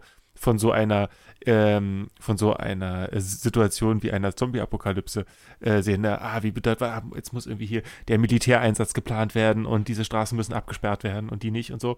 so. Die sozusagen das eher in den größeren Kontext machen. Und ich denke, das Spiel ist auch so sehr amerikanisch, sei es jetzt nord- oder südamerikanisch, wie auch immer, wie es kaum sein kann. Alleine wenn man diese Karte sieht, ist es zum Schreien komisch und es ist sofort klar, warum das Spiel nicht in Heidelberg spielt. Weil ähm, in der Altstadt würde das einfach nicht funktionieren. Das stimmt. Es geht nämlich ganz stark darum, dass alles ganz gerade nach Stadtblöcken organisiert ist, ja. Ähm, und, und genau so denkst du dann eben auch drüber nach, ne? Wenn ich die beiden Hauptstraßen sperre, laufen die Zombies erstmal da lang und wenn du die zu sehr bottleneckst, dann laufen die da auch drüber. Deswegen musst du ein bisschen Platz lassen, Genau. aber dann laufen sie alle da lang und dann kann ich hier meine Reaktion hinstellen. Und in dem Viertel sind halt leider auch gleichzeitig relativ viele Menschen. Naja, gut, aber die Strategie funktioniert halt, ne? Also, was soll man machen? Genau. Und das zweite Layer darüber hinaus, ähm, auch wenn das sozusagen der, das Hauptgameplay ist, aber es gibt auch noch eine Strategie, eine Strategie-Map, in der du dich entscheiden musst, wo gehe ich überhaupt hin? Welche Stadt versuche ich überhaupt zu retten? Weil du kannst in jeder Runde, in jedem Monat bloß dir eine Stadt vornehmen. Und ich sag mal so, die Zombies, die breiten sich schneller aus als eins im Monat. Ja, auch da hast du natürlich wieder diese, diese ähm, Parallele zu XCOM, ne, wo es darum geht, ähm, ja auch irgendwie aufzubauen. Du als, als äh, außerirdischen Abwehrdienst, sage ich jetzt mal bei XCOM, kannst ja dein Hauptquartier auch nur in bestimmten Gebieten haben, kannst nicht alles immer abdecken und wenn du dein Ge Hauptquartier in Russland hast, dann sind die Amerikaner sauer, weil du da dich nicht so viel drum kümmerst und so weiter. Genau dieses, dieses Momentum nimmt das Spiel eben auch auf und macht es zu einer, zu einer Problematik, dass du eben da nicht überall sein kannst. Genau, aber äh, eine zweite Sache, die ist übrigens, was heißt zweite Sache? Eine weitere Sache, die es von XCOM übrigens aufnimmt, ist die Victory Lane. Die ist zum Beispiel in XCOM 2 War of the Chosen, die sehr, sehr gute DLC zum, zum zweiten XCOM, was davor so ein bisschen mittelmäßig war und dann mit der DLC richtig, richtig gut. Das heißt, es werden sozusagen Siegpunkte vergeben und wenn die Zombies einen bestimmten Bevölkerungsanteil erreicht haben, haben sie einfach gewonnen. Ja, Spiel vorbei. Und wenn du einen bestimmten äh, Punkt, also wenn die Bevölkerung von Menschen, die überlebt haben, einen gewissen Punkt erreicht haben, dann hast du die Kampagne gewonnen. Ähm, und die Kampagne selbst ist relativ kurz. Und das, glaube ich, ist eine große, große Stärke. Also du kannst eine in durchaus so vier, fünf Stunden, selbst in der normalen Länge, und du kannst sogar auch noch eine verkürzte Kampagne spielen, kannst du schaffen. Das erinnert mich ja stark an, also im Moment erinnert mich alles stark an Pandemien, aber unter anderem auch an Plague Inc., wo es auch darum geht, als Virus, als Bakterie ähm, oder ähnliches ähm, ein bestimmtes Level an Infizierten zu erreichen, um zu gewinnen. Ähm, und andernfalls, falls dann zum Beispiel deine Virus, die Viruslast zu klein ist oder sowas, gewinnt halt die Menschheit gegen dich. Das ist ja, also ich mal an, gewollt. Oder was nicht gewollt, aber es ist sehr ähnlich. Das ist tatsächlich genau der Punkt, zu dem ich jetzt hin wollte. Das, insofern, das passt perfekt. Oh, nein, nein, nein, nein. Super, dass, dass du mir den Setup gemacht hast. Insofern ist Atom Zombie Smasher eben nicht daran interessiert, was einzelne Leute machen, sondern es ist interessiert an Ketten von Infektionen. Ja, du, das ist nämlich auch ganz spannend, das die ganze Zeit von oben so zu beobachten. Ich habe, als wir es gestreamt haben, den Vergleich gemacht, dass woran es mich am ehesten erinnert, ist, ich war mal in der Autostadt in Wolfsburg.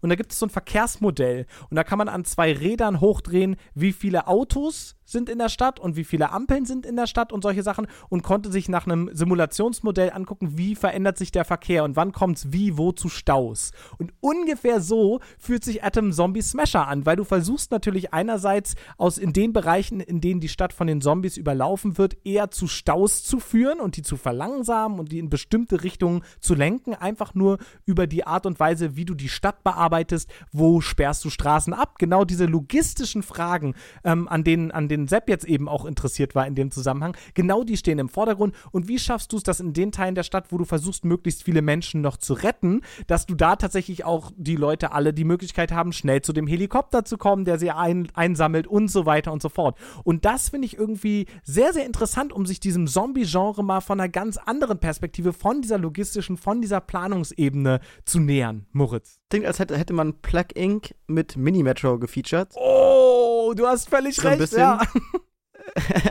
Mini-Metro war tatsächlich auch ein Spiel, was ich so als Parallele durchaus genannt hätte. Du baust halt die Straßen nicht selbst, sondern musst mit einem bestehenden Straßennetz dich zurechtfinden, aber trotzdem ist natürlich die Idee dahinter relativ ähnlich. Also insofern geht es um die Grausamkeit in der Makroperspektive, ja, weil nämlich das einzelne Menschenleben, der einzelne Pixel ist nicht mehr so wichtig. Und deswegen ist auch dieses, dieses Stichpunkt Infektion so, so im Vordergrund, denn du weißt genau, der einzelne Zombie ist an sich kein Problem, es sei denn, er er steht eben neben einem großen Pulk von Leuten, weil dann hast du auf einmal einen großen Pulk von Zombies. Das heißt, auch da die Entscheidung zu treffen, ich muss unbedingt die Einzelnen hier abschneiden. Ich muss eben gucken, dass Berührungen nicht mehr stattfinden. Und auch da, Moritz, du hast es eben schon angesprochen, auch da findet dann natürlich im Kopf der Sprung zur Pandemie, die wir nun mal momentan durchleben, sehr, sehr schnell wieder statt. Und insofern ist es eben dann doch wieder das klassische Zombie-Spiel,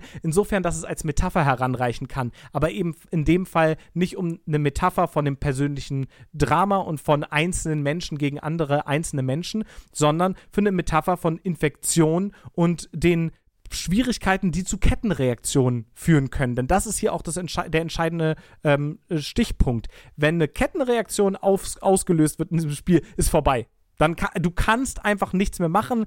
Die Einheiten, die du zur Verfügung hast, sind genauso strukturiert, dass das dann nicht mehr klappt. Dann kannst du das Level gleich neu starten, sozusagen. Und das ist eben ganz interessant, wie teilweise ähm, ein mini kleiner Fehler an einer bestimmten Stelle, der nur einen einzelnen Zombie irgendwo durchgelassen hat, wo er nicht hätte durchkommen dürfen, das gesamte System zusammenklappen lässt. Und genau das sind eben die Sachen, die wir jetzt auch diskutieren, wenn es ums Gesundheitssystem geht. Ja? Also ist der Lockdown quasi der Neustart. der, der, Lockdown ist die Zombifizierung. Weil das wäre ja die Parallele dazu. Wenn es außer Kontrolle gerät, dann muss ich das Spiel ausmachen. Ja. F9 in dem Fall. Startet F9, das, das genau. Ja, weil genau darum geht es ja, die Infektionskette zu unterbrechen.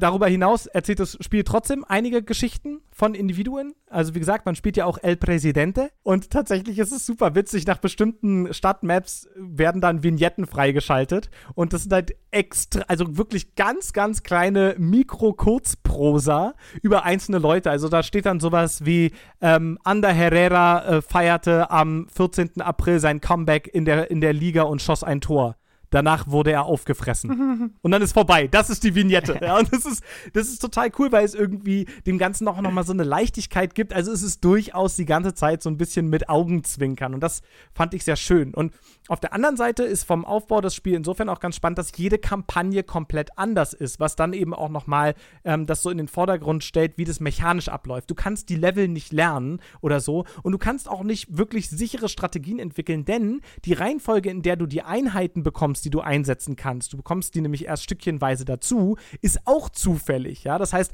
manchmal fängst du vielleicht mit irgendwelchen Truppen an, die am Boden tatsächlich einfach Leute verteidigen können und dann ist das super einfach. Manchmal fängst du halt einfach mit einer Blockade an. Ja, und dann wirst du einfach in den ersten Leveln nicht so viele Leute retten können. Das heißt, du musst total mit dem, was du hast, umplanen. Und du kriegst auch nur jedes Level, kannst du nur eine bestimmte Anzahl von Einheiten mitnehmen und die kannst du dir nicht aussuchen, sondern die wird dir zugeteilt. Dir stehen immer nur bestimmte Einheiten zur Verfügung. Das heißt, du musst jedes Mal neu denken, okay, aber wie, wie ähm, gehe ich jetzt in dieser Stadt mit dem Problem um, wenn ich nur Explosionsmöglichkeiten habe, ähm, Straßensperren und einen Granatenwerfer oder sowas. Und wie mache ich das vielleicht anders, wenn ich hier diese Fallen habe und so weiter und so fort.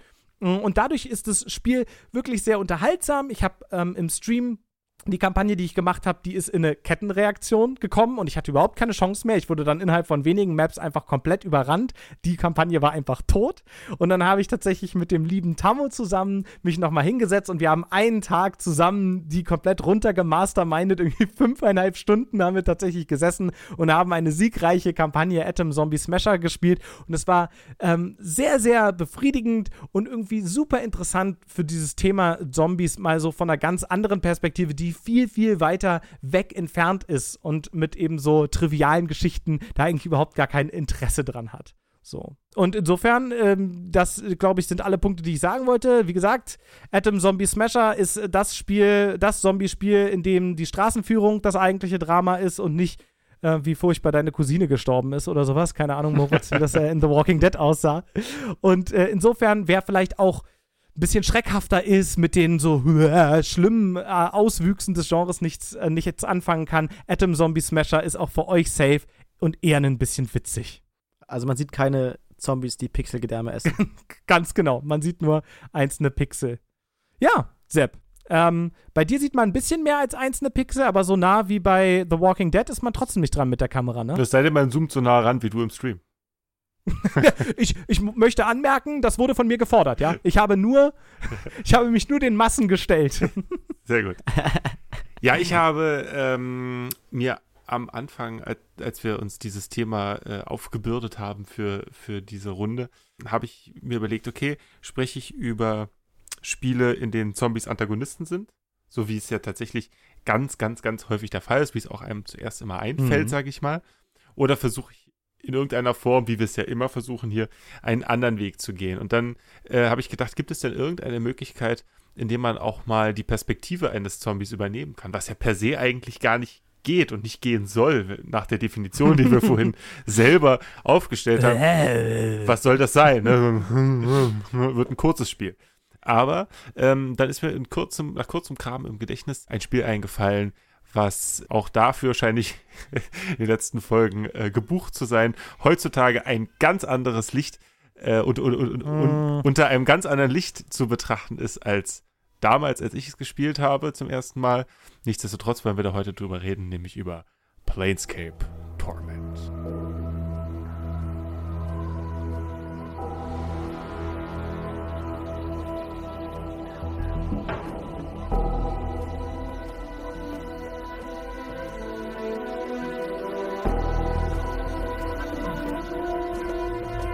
Planescape Torment ist ähm, ein Spiel, was von Black Isle Studios 1999 bzw. 2000, so im Jahresumbruch äh, in Amerika bzw. dann auch hier bei uns 2000 erschienen ist. Und ähm, verantwortlich für das Spiel ist Chris Avalon. Und über den mhm. müssen wir kurz sprechen, ähm, ja. damit tatsächlich das Spiel, was ich hier mitgebracht habe, einfach einzuordnen ist. Chris Avalon ist inzwischen, ich glaube, auch wieder sehr aktiv in der Spielebranche, erschreckenderweise aktiv. Er ist nämlich tatsächlich vor nicht allzu langer Zeit dadurch bekannt geworden, dass er, äh, oder er branchenbekannt und auch eigentlich darüber hinaus, dass er auf ähm, Veranstaltungen äh, der äh, Videospieleszene Frauen, vor allem sehr, sehr junge Frauen, durch exzessiven Alkoholkonsum zum Sex gezwungen hat. Ja, er hat ihnen sehr viel Alkohol gegeben, um sie quasi gefügig zu machen, um dann äh, Mhm. gegen, ihren Willen mit, gegen ihren Willen mit ihnen Sex zu haben und ist dafür dann auch bekannt gewesen in der Mord. Es war ein offenes Geheimnis sozusagen und Ja. durch ähm, das Öffentlichmachen von einigen Frauen aus der Branche ist das eben ans Tageslicht gekommen. Und das muss man einfach wissen, wenn man über dieses Spiel spricht und über das ganze Övre, was ihn so begleitet. Und ja, Niklas. Ja, er wurde, wie du ja schon meintest, auch bei Veranstaltungen geblacklistet. Mhm. Ähm, und aber auch darüber hinaus, äh, das sollte man an der Stelle vielleicht auch sagen, er war ja auch bei einigen neueren Projekten noch dabei, bei Deadlight, äh, nee, Dying Light heißt es, ne? Dying Dying, Light. Light 2 ähm, hat er mitgearbeitet. Ich glaube, ähm, auch noch bei anderen großen Spielen Hm. war er als zumindest Unterstützer mit dabei. Und diese Studios und diese Entwicklerteams und Entwicklerinnen-Teams haben sich alle von Chris Avalone distanziert und er ist an keinem dieser Projekte mehr beteiligt. Ich war, ich, ich war, ich, ja, ich habe das vorhin so gesagt, weil, ähm, also er war zum Beispiel auch bei ähm, System Shock, das soll ja eine neue Auflage bekommen. Äh, da war Richtig. er als, als Writer mit dabei. Da weiß ich nicht, wie die Situation ist, ehrlich gesagt. Deswegen habe ich das so gesagt. Und bei Pathfinder, äh, was nächstes Jahr erscheinen soll, war er zumindest auch Narrative Designer. Da, wei da weiß ich einfach zu wenig über die Situation, ob er da noch dabei ist oder nicht. Aber in, Hm. in, in, nicht, zu, äh, in nicht zu alter Vergangenheit, wenn wir an, an Tyranny denken, wenn wir an ähm, Stimmt. äh, Divinity Original Sins denken, also noch äh, Pillars of Eternity. gleich, gleich, gleich zwei Sünden, ja. genau. Das ist Äh, Divinity Original Sin. ja. Das ist nur eine. Und es ist vor allem Original Sin 2. Ja. so, Ja. what? Ja. Ja. ähm, äh, Pillars of Eternity, Wasteland 2, äh, Faster Than Light. Ja. Ach, das war's übrigens. Bei Wasteland 3 haben sie ihn auch rausgeschmissen. ah, siehst du mal. Okay. Das ist auch gerade rausgekommen, ja. ja, das sind alles, äh, also er hat in seiner Karriere war er bei vielen, vielen großen Dingen dabei. Ja, nicht zuletzt eben auch bei Baldur's Gate, bei Icewind Dale, äh, Fallout New Las Vegas und, und so. Also äh, äh, New Vegas, New Las Vegas, New Vegas. ähm, ja, also alles große Spiele, ein, eine beka bekannte Branchengröße. Und vielleicht, du hast es vorhin schon mal betont, dass sehr, sehr junge Frauen, das geht so weit, dass die Frage offen bleibt, ob diese jungen Frauen auch tatsächlich überhaupt volljährig waren. Äh, Was das Ganze natürlich irgendwie nochmal in ein schärferes Licht irgendwie setzt. Ähm, Also nicht, dass es da jetzt, dass man da jetzt noch, noch schlimmer als Kategorie aufmachen müsste oder so, aber unter dem Licht werden einfach bestimmte Dinge, die auch in seinen Spielen vorkommen und Richtig. in seinen Spielen als, als Jokes gerissen werden. Wir haben es ja beim, beim Stream auch erlebt, bekommen einfach nochmal ein anderes Licht und deswegen fin finden wir das immer wichtig, auf solche Geschichten auch hinzuweisen. Genau. Was jetzt nicht heißen soll, dass es die gesamte Diskussion über Planescape Torment einnehmen soll. Chris Avalon ist auch nicht der einzige Mensch, der daran Richtig. gearbeitet hat. Ja, aber mit der Linse muss man eben gucken. Richtig, mit der Linse muss man gucken, man muss das vorher einmal klar gemacht haben, so wie man ja auch versucht, immer seine eigene Perspektive auf, auf Dinge, seine eigene äh, Herkunft und so weiter bei allem, was man, was man irgendwie an, analysiert und beurteilt, äh, mit reinbringen soll, muss man eben auch das mit reinbringen. Und wie sagst du immer so schön, be critical of the media you love. Ja. Das ist übrigens äh, ein Spruch, den ich geklaut habe oder beziehungsweise immer gerne benutze von Feminist Frequency, also den Ah. Kanal, den Anita Sarkeesian hauptsächlich federführend äh, leitet. Und genau, be critical of the media you love. Genau. Wen wir, wen wir lieben, ist äh, Guido Henkel.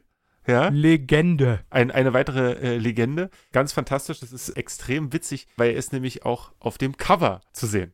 Ja, und man muss mal sagen, also der Guido Henkel, also den hätte ich jetzt nicht erkannt, ne? Der ist so in kompletter blauer Zombie-Maske. Ich wäre da nie drauf gekommen, dass er das ist auf dem Cover. Da. Nee, überhaupt nicht. Da gibt es aber auch auf, oder gab es auf seinem Blog quasi so hinter den Kulissen Ja. auch so Fotos, wie er so geschminkt wird. Cool. Ist natürlich ein sehr, sehr ikonisches Bild, was da entstanden ist. Ne? Äh, Sehr, sehr wiedererkennbar. Ähm, Guido Henkel, äh, hierzulande vor allem bekannt natürlich durch die Schicksalsklinge, äh, großer und bekannter deutscher Game Designer. Übrigens, weil wir ja so gerne Verbindungen ziehen zum Thema Schicksalsklinge, das wurde bis vor kurzem, ich glaube, sind jetzt fertig oder läuft es immer noch. Bei Michi gestreamt? Ich weiß. Der hat mit seiner Community die Schicksalsklinge, die PC-Version von dem DSA-Abenteuer gestreamt. Also auch da die nächste Verbindung. Genau. Aber irgendwann ist Guido Henkel, Gott sei Dank, aus dem DSA-Universum in das richtige, echte, gute Universum umgewechselt, nämlich in das Uh, da in das aufpassen, du. AD&D-Universum. Ich weiß, jetzt habe ich gleich ganz viele Hater wieder, aber DSA, das muss man vielleicht kurz erklären, ne? das schwarze Auge ist das deutsche Äquivalent zu äh, Dungeons and Dragons. Ein inzwischen schon 40 Jahre altes Pen-and-Paper-Rollenspielsystem, was auch immer wieder popkulturell referiert wird, sage ich mal, wenn man an so tolle Serien denkt, wie äh, Stranger Things, in dem das ja so ein ganz zentraler Story-Arc ist, dass die Jungs und äh, die Mädels, die da mitspielen, ähm, passionierte D&D-Spieler sind. Ja, also das ist heutzutage eben gar kein Nerd-Randgruppenphänomen mehr, sondern tatsächlich ziemlich weit verbreitet, Niklas. Ja, also kein Randgruppenphänomen mehr. Da war ich letztens total über eine Statistik überrascht.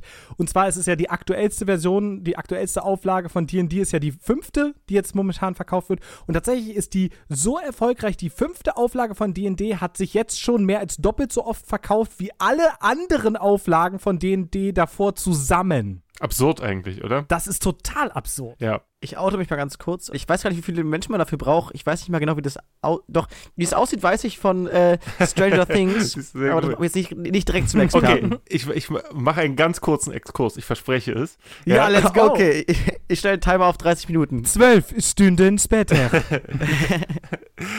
also, Pen-and-Paper-Rollenspiele funktionieren eigentlich so, dass du einen ähm, Spielleiter hast, der eine Geschichte erzählt. Sagen wir mal. Ja, und der ist so ein bisschen, zumindest bei den meisten, der Antagonist.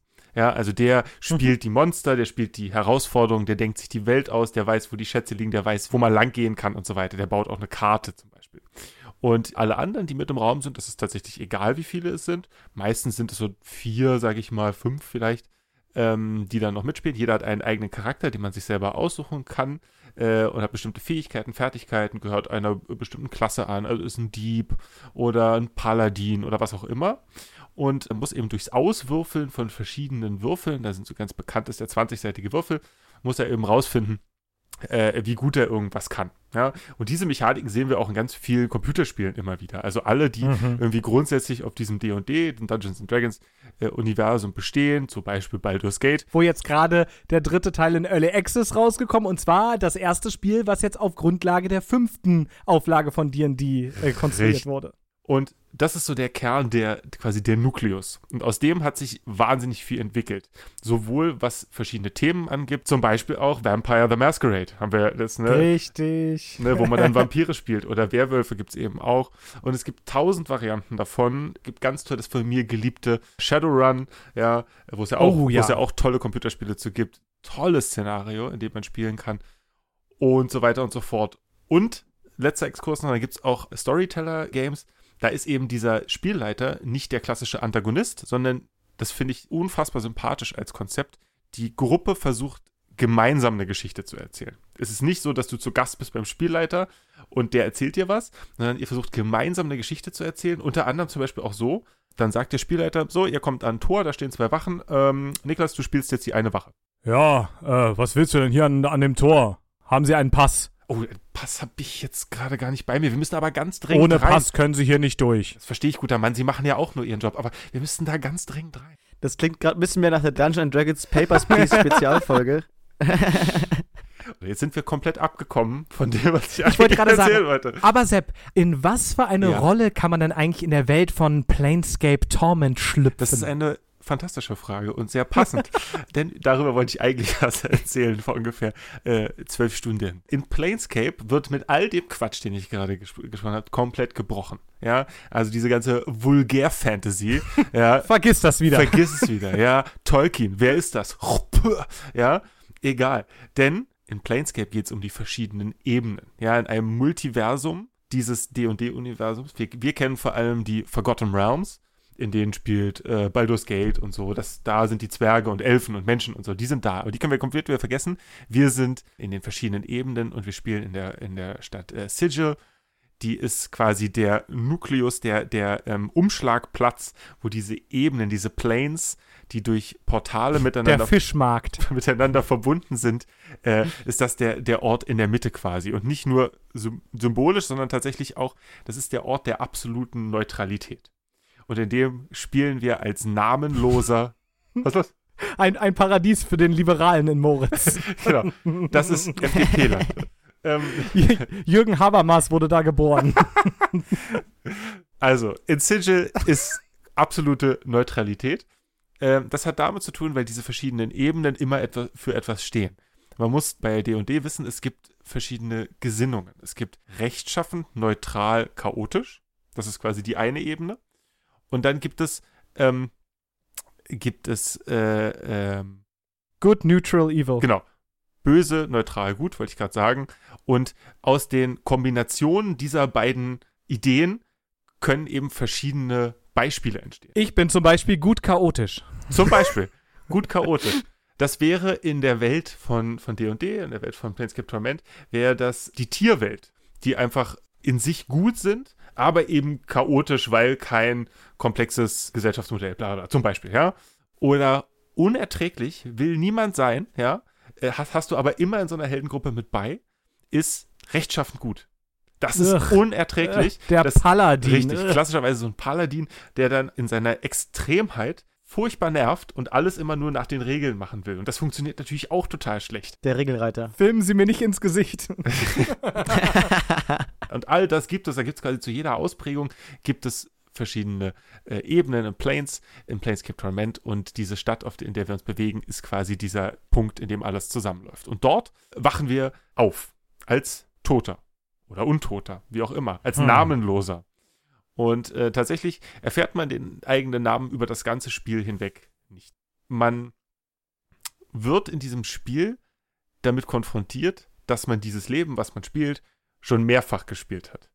Schon mehrfach gelebt hat. Und zwar aber nicht, wie man es bei Groundhog Day kennt, dass man die Erinnerungen wieder, wieder mitnimmt, sondern eher wie ein bisschen Memento-artig, äh, oh ja, stimmt. Sehr guter Ja. Vergleich. äh, dass du ähm, immer wieder von vorne anfängst und es geht gar nicht darum zu optimieren in dem Sinne, sondern tatsächlich überhaupt zu verstehen, was hat mein Leben vorher ausgemacht. Überhaupt erstmal Hm. zu verstehen. Und man stellt relativ am Anfang des Spiels, haben wir im Stream ja auch gesehen, äh, stellt man fest, man hat eine Tätowierung auf dem Rücken. Äh, Wie Memento wie halt. bei Memento, genau. Ähm, das äh, einem zeigen, äh, d- die man selber da hat draufschreiben lassen, äh, in einer vo vorigen Inkarnation. Und steht aber auf dem Rücken. Man kann sie also selber nicht lesen, sondern liest, lässt sich vorlesen von, ich wollte gerade Mary sagen, aber es ist ja, es ist ja gar Tut mir nicht. leid, das war meine Ja, das Schuld. ist deine Schuld. Es ist ja gar nicht, äh, gar nicht äh, Mary, sondern Mord. Mord der Totenkopf. Mord. Der lüsternde. Genau, der lüsterne Ja. Totenkopf. Wir hatten im Ja. Stream gewitzelt, dass er mich sehr an Murray aus äh, Monkey Island 3 erinnert hat. Auch ein entsprechender Totenkopf, aber weit gefehlt. Hier ist es natürlich Mord. Mord, der lüsterne Totenschädel. Und wir haben auch ein bisschen dann den Vergleich zu Chris Avalon gezogen, weil da nämlich schon müssen. se- sehr unangenehme äh, Witzchen, nenne ich es jetzt mal, äh, von Mord kommen, weil man eben in dieser Leichenhalle aufwacht und er dann relativ offen eigentlich zu sei seine Freude über äh, Nekrophilie äh, äh, zum Ausdruck bringt und ähm, auch im weiteren Verlauf immer wieder sehr Mm. schlecht zotige Sachen irgendwie Ja. über gerade auch weibliche Mitspielerinnen äh, oder, oder äh, Ver Verbündete mitbringt. Das ist eben auch wieder so ein klassischer Punkt, ne? Das ist halt, ähm, wenn du einem Zombie begegnest, dann kannst du den immer auf die gleiche Art und Weise mit dem interagieren.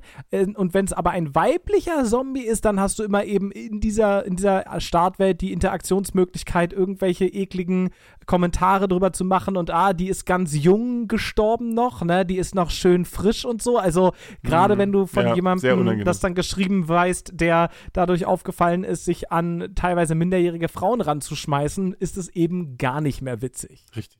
Was übrigens zeigt, dass der Spruch, lass die Politik aus Hm. meinen Videospielen raus, ähm, Ja, Nee. nicht den, funktioniert. den, den Autor zu trennen vom Material ist eben immer nur bis zu einem gewissen Punkt überhaupt möglich. Hm. Im, Im Geschichtsunterricht spricht man da äh, den Unterschied vom Sach- und Werturteil. Ne? Also, dass wir natürlich ein, ein Urteil in der Zeit und Urteil über die Zeit fällen. Aber egal. Dieser Mord liest einem also sozusagen vor, was auf dem Rücken steht und lässt aber ein klitzekleines Detail aus, nämlich den letzten Satz, der da steht. Da steht nämlich der Satz, und traue nicht dem Schädel. Ja. Das wusste ich nicht. Nee. So weit sind wir nicht gekommen. Ich weiß. Oh, Ja. Ähm, was für ein Arsch. Ja, was für ein Arsch, ne? Man findet das aber später dann natürlich raus, klar. Und dann kann man ihn damit konfrontieren und so weiter. Aber das, Man stellt sich natürlich auch die Frage, man hätte sich auch auf den Oberschenkel tätowieren lassen können, aber lassen wir das, lassen wir das. Ich wollte gerade sagen, also, es war offenbar Ja. keine sehr geniale Inkarnation, die das gemacht Oder hat. vielleicht kann der Namenlose schlichtweg nicht lesen. das äh, vielleicht. Ja. Äh, ich glaube nicht, weil ich glaube, man liest zwischendurch Bücher. Ja, Egal, erzähl mal Eigentlich weiter. schon. Ja, aber Ja. auch dann würde ich. Nee, Da- da- das ist jetzt egal, das ist egal. also wo, wofür dieses Spiel bekannt ist, ist es für seine komplexe und fast schon äh, philosophische Frage, die das ganze Spiel durchzieht. Nämlich, was kann das Wesen eines Menschen ändern? Das ist sozusagen Mhm. das, was das Spiel am Ende wissen will. Und was das Spannende ist, was das Spiel macht, jetzt bezogen auf Zombies, finde ich, ist, mh, dass es diese Frage eben durch das ganze Spiel durchzieht und dass es das eben macht, was letzten Endes sogar die Frage macht, nicht nur, was kann den Menschen verändern, sondern was macht den Menschen zum Menschen. Und denn, und ich will jetzt gar nicht das Ende spoilern, man erfährt natürlich, warum der Namenlose immer wieder dieses Leben führen muss und was das für einen Preis hat und so weiter. Und die Idee, dass Zombies immer tragische Figuren sind, aber in diesem Fall jetzt eben auch mal handelnde Figuren, war für mich für dieses Thema besonders überzeugend und spannend. Und Mhm. Ich spoiler da jetzt nicht so viel, wenn ich, wenn ich das, wenn ich sage, was, was das Ergebnis für das Spiel ist, auf die Frage, was kann das Wesen eines Menschen ändern. Wir hatten im, im Stream kurz drüber gesprochen und Niklas hat es spontan fast, fast sofort getroffen. Weißt du noch, was du gesagt hast? Ich habe gesagt, der Wille, der menschliche Wille zur Veränderung Ja, genau. ist die grundlegende ähm, Mhm. Voraussetzung für menschliches Ändern. Das Spiel nennt es Glaube, meint damit aber natürlich nicht Christentum oder was auch immer, auch keine Religion im klassischen Sinne, sondern der Glaube als solches, der Glaube an, an Dinge und an Konzepte, der Wille letzten Endes, so wie du es gesagt hast. Denn, und da ist das Spiel, ist nur so eine Vignette davon, was ich meine, ist, man kann und wird immer wieder im Spiel gefragt, äh, wie man denn heißt. Und auch darauf kann man antworten. Niklas, weißt du es noch? Ja, ich erinnere mich daran, dass ich die Möglichkeit hatte, einen komplett bescheuerten Namen zu sagen, Ja. ähm, der mir zumindest eigentlich vorher nicht als mein Name präsentiert worden wäre ja. und äh, so sozusagen immer die, behaupten könnte, die Existenz eines Charakters anzunehmen. Ich weiß, was war das, Arne? Äh, irgendwie sowas? Nicht Arne, Adan. Ja, naja, sa sage ich Fast, quasi. Fast. Also Arne. Äh, nein, also Adan. Ja, man kann dann antworten, mein Name ist Adan. Und völlig, ja, man, man, man klickt das dann vielleicht mal so an, weil es witzig ist oder weil man irgendwie gar nicht weiß. Und, ne? und was aber passiert ist, wenn man das oft genug macht im Spiel, kommt in einer Bar in der Stadt am Ende des Spiels eine geisterhafte Gestalt, die sitzt dann da. Und das ist der Geist des Adan. Hm. Und der ist halt nur dadurch entstanden, dass du als Spieler in dieser Welt an den geglaubt hast. Dass du den quasi selber produziert hast, reproduziert hast. Nur dadurch ist er entstanden und auch nur dann ist er da, wenn du das oft genug gesagt hast. Und da ist irgendwie, Hm? Äh, das ist ja ganz spannend, ne? wir reden ja häufiger auch mal über Poststrukturalismus Mhm. und haben zum Beispiel in der, in der letzten Folge zum Ja. Thema Tag der Obdachlosigkeit auch über Foucault gesprochen und über die Vorstellung, dass Sprache und wie wir über die Welt denken und über die Welt sprechen, wie wir die Welt einteilen, eben nicht nur eine Beobachtung ist, sondern eine tatsächliche materielle Auswirkung darauf hat, wie Machtstrukturen in der Welt organisiert sind. Und so, genau so entsteht eben auch Adan durch den Glauben daran, dass er existieren würde. Ja, Exakt, durch die genau. Wiederholung seines Namens. Genau, Durch den Sprechakt. sozusagen. Ja, also durch das, äh, durch das Vor Vorhandensein des Glaubens an ihn wird er in Existenz gedacht. Ja, das ist ta tatsächlich spannend. Und das ist nur so ein, eine winzige Kleinigkeit, die man auch gar nicht, manchmal gar nicht ja sieht, wenn man das gar nicht äh, so spielt. Aber Mhm. äh, es, es zeigt halt so ein bisschen, woher dieses Spiel kommt, wo, wie, wie dieses Spiel mit Geschichte versucht. Es ist ein wahnsinnig geschwätziges Spiel, könnte man fast schon sagen. Es ist Unmengen an Text, Unmengen. Ja, Michi sagte so schön, als wir es angekündigt hatten, den Stream meinte, oh ja, oh ja, ein Hörbuch. Ja, absolut. absolut. Ähm, also äh, stundenlang kann man da wirklich lesen und es auch wirklich, auch wirklich gut geschrieben zum großen Teil. Es ist natürlich, wie wir schon gesagt haben, kritisch zu sehen in, in vielen ähm, Aspekten. Gleichzeitig versucht es natürlich auch bewusst einen Teil dieser Fantasy abzubilden, der eben auch so gritty sein soll. Ne? Also das Mhm. zeigt sich natürlich auch in dem, in, dem, in dem Szenario und in dem Ort, in dem man ist und so weiter. Ja, wobei, da muss ich wirklich mal sagen, wir haben ja im Stream uns dazu entschieden, das Spiel auf Deutsch zu spielen Mhm. und die deutsche Übersetzung ähm, heranzuziehen. Ich glaube, das war auch gut, um, um das Verständnis von, von sozusagen allen Leuten so ein bisschen zu gewährleisten, die jetzt im Stream dabei waren. Aber ich habe ähm, danach nochmal die Sprache einfach umgestellt.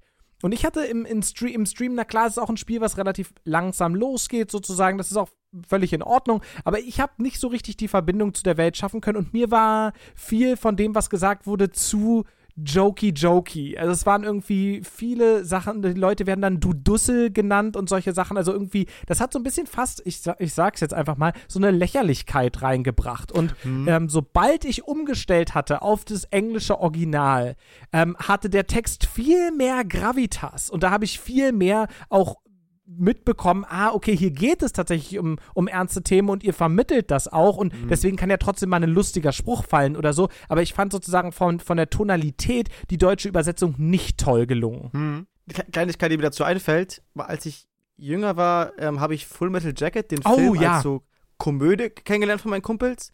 Ähm, und ich hatte ihn doch auf Deutsch gesehen, fand ihn eigentlich eher furchtbar, hat- hatte auch schon das Gefühl, na, irgendwas stimmt da nicht und habe ihn dann eigentlich erst viel später auf Englisch gesehen und dachte, alter, krass, Hm. Ähm, dieser Drill Sergeant ist gar nicht Nee, witzig. der, und der soll Ähm, auch und nicht natürlich witzig geht es am Ende sein. darum, ja. dass man sich umbringt. Der soll auch nicht witzig sein.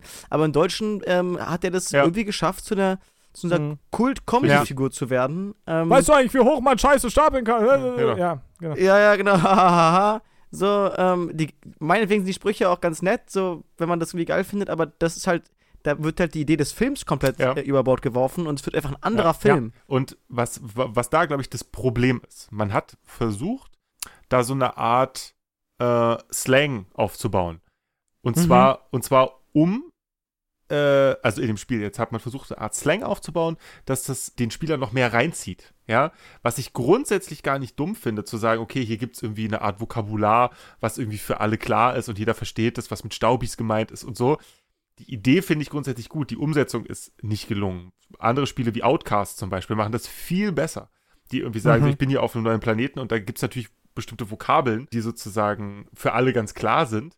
Dass ich hier der Auserwählte bin, so heißt halt bei denen so und so, habe ich jetzt gerade vergessen. Und äh, das versucht das Spiel und ähm, scheitert aber grandios daran. Ein ähnliches Ding ist, dass im Original Also in der deutschen in Übersetzung. der deutschen. Übersetzung, genau. Ja. Da kommt dann dieses Dussel und Staubis und ähm, mit dem Knochen klimpern und weiß ich nicht so. Das, das ist ein Ver Versuch, eine, eine Slangsprache aufzubauen. So, Den Sprachcode, das hatten wir in a- anderen Stream ja schon mal. ein Sprachcode. Und das funktioniert halt nicht. Im Original ist es auch so bei den vertonten Bits, die kommen, dass die eben auch mit starken Akzenten arbeiten. Ne? Also, dass dann irgendwie so ein, mit so einem äh, schottischen Akzent oder so. Mhm. Das funktioniert auch wunderbar. Also gibt sofort eine ganz klare Stimmung. So, natürlich muss der Zwerg mit einem schottischen Akzent sprechen, ganz klar. So, ne? äh, der aber, Klassiker. aber im Deutschen würde man das auch nicht machen. Den Fehler haben sie Gott sei Dank nicht gemacht, dass denn der Zwerg auf Die einmal bayerisch Sächsisch gesprochen, spricht oder was auch immer. Ja, genau. Also das machen sie Gott sei Dank nicht. Aber auch das passiert ja regelmäßig. Family Guides mit der blöde Fisch zum Beispiel, der sechselt ja auch, obwohl er ja im Original eigentlich deutschelt sozusagen. Ja, grauenhaft. Was es denn zu so einem Comedy-Ding macht wieder. Genau, da gebe ich dir absolut recht. Nichtsdestotrotz ist es von der, von der Literatur dahinter, glaube ich, ein Spiel, was sich einiges traut. Mhm. Und da will ich nochmal einhaken, wenn wir jetzt äh, uns anschauen, mit welchen Charakteren wir unterwegs sind. Ähm, dann ist es nämlich so, dass wir ähnlich wie bei Baldur's Gate äh, eine Party haben, mit der wir unterwegs sind. Und das Spiel spielt man nicht wegen des tollen Kampfsystems, das ist nämlich grottig, sondern man spielt es für, für die Sto für die Passenderweise zu dem Zombie. Ja. ja. Ist grottig. grottig, genau. Ähm, und spielt es tatsächlich eher für die Story und die Strangeness die, dieser, dieser Welt. Da gibt es dann äh, Grace, die Gefallene, das ist ein äh, Succubus, ja, der, ähm, ja, wie, wie erklärt man Succubus? Ähm, Ne, ist äh, eine, wie, wie heißt dieses Insekt, was das genauso macht? Eine Gott ist Gottesanbeterin, ein sehr guter Vergleich. die dann nämlich ihre Mating-Partners ähm, aufschlabbelt. Die, Sch- die Schwarze Witwe ist ja auch so Genau. drauf. Genau. Und, und die einfach auch, da auch wieder absurd lustig, finde ich, ja, äh, ist, will eben kein Succubus mehr sein, ja, deswegen auch die Gefallene, Grace the Fallen, ne, Fallen from Grace, egal, ähm, Mhm. gründet dann ein Bordell zur Befriedigung intellektueller Lüste. Und das ist Uh. nur dazu da, andere Erfahrungen zu machen. Da ist dann zum Beispiel in einen Raum gehen und da ist dann ein Schrank, mit dem man sprechen kann, weil äh, das ist dann auch einer, der hat sich in einen Schrank verwandelt, damit er mal die Welt aus der Perspektive eines Schranks wahrnehmen kann. So. Ne? Und dafür ist dieses Bordell dann da sozusagen. Also völlig, das ist nicht Standard Videospiel, Ja. was da Keine Standardware. keine ja. Standardware. Ähm, oder Nicht von der Stange. oder äh, Anna, ein ganz cooler Charakter, wie ich finde, ein, ein, ein Tiefling, eine, eine Diebin, äh, die haben wir auch am Anfang noch, noch kennengelernt. Die zofft sich zum Beispiel immer mit Mord, weil der so frech ist und so sexistisch ist. Ähm, und sagt ihm immer, ich poliere dir gleich mal die Zähne und so. Also das, äh, die, die, die, die haben da so ein bisschen äh, si- sich gegenseitig gefunden. Und ähm, dann gibt es zum Beispiel noch einen Priester, be beziehungsweise Magier, wie auch immer, der hat eine, eine bestimmte Religion. Ist jetzt egal, aber der hat eine bestimmte Religion und äh, der kann einem nach und nach, wenn der in einer, einer Party ist, die Stufen dieser Religion beibringen. Ja, Mhm. und dann lernt man die erste Stufe und das bedeutet das und das. Ah, alles klar. Und dann kommt die zweite Stufe und bedeutet das das. Okay, alles klar.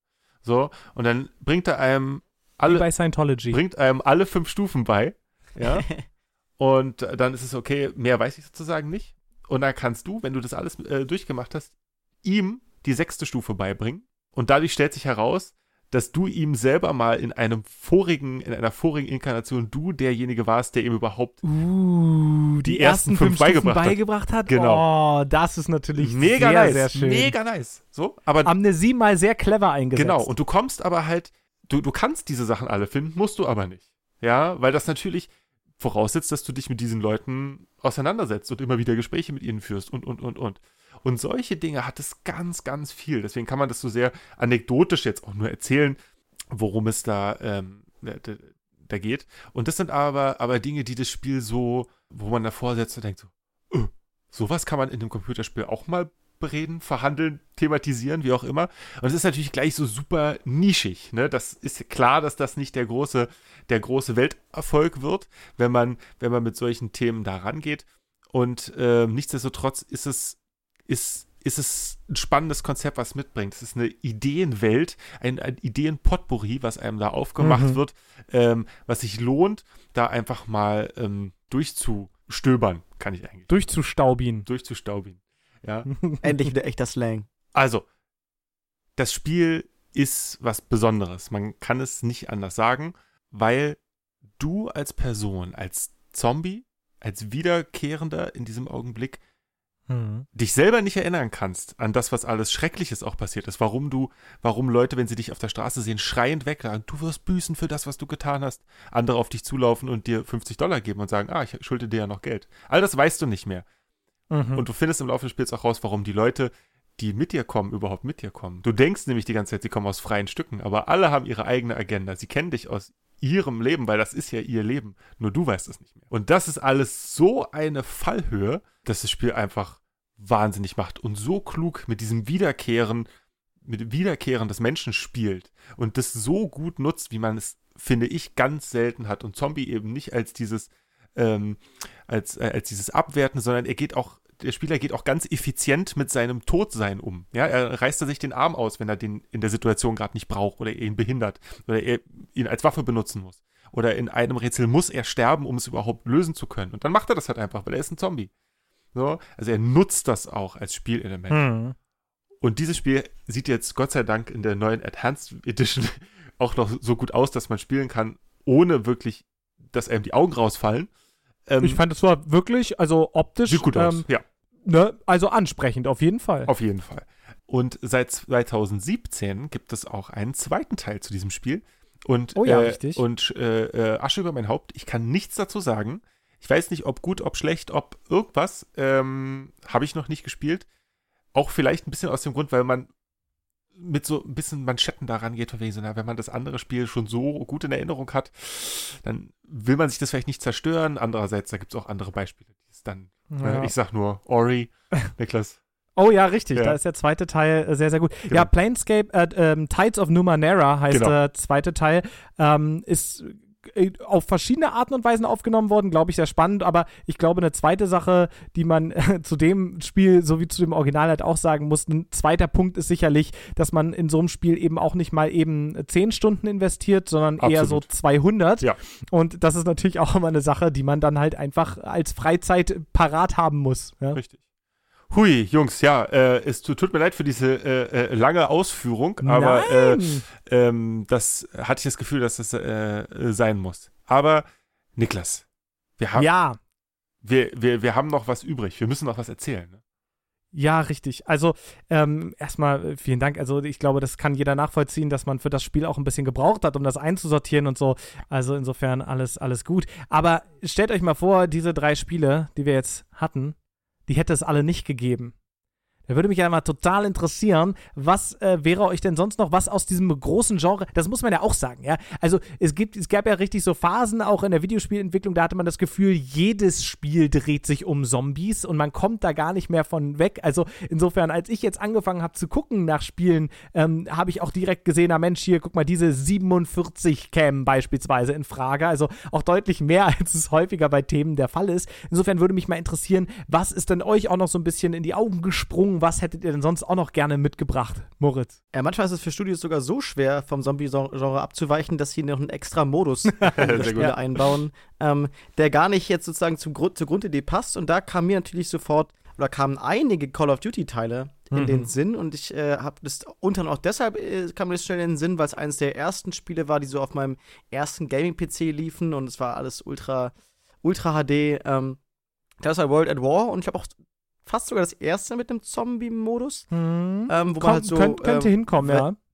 Also zumindest in meiner Erinnerung ist es so, da kommen halt wellenmäßig Zombies ähm, in, in, äh, in den ersten Raum und dann kann ich nach und nach, wenn ich genug Zombies erledigt habe, kann ich Waffen freischalten, ähm, kann weitere Räume freischalten, ganz mit dem Kumpel noch zusammen machen, habe dieses Gefühl von, okay, fuck, die Zombies werden immer mehr. Ähm, ich werde aber nicht elementar viel stärker und irgendwann verrecke ich mhm. halt.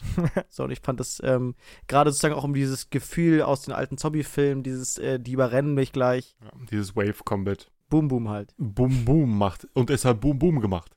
Ähm, ich habe an äh, eine Variante eines anderen Spiels gedacht, nämlich an Oregon Trail. Jetzt denken alle so, hä, mhm. Moment, heißt es nicht, heißt es nicht Oregon Trail? So wie der Staat Oregon.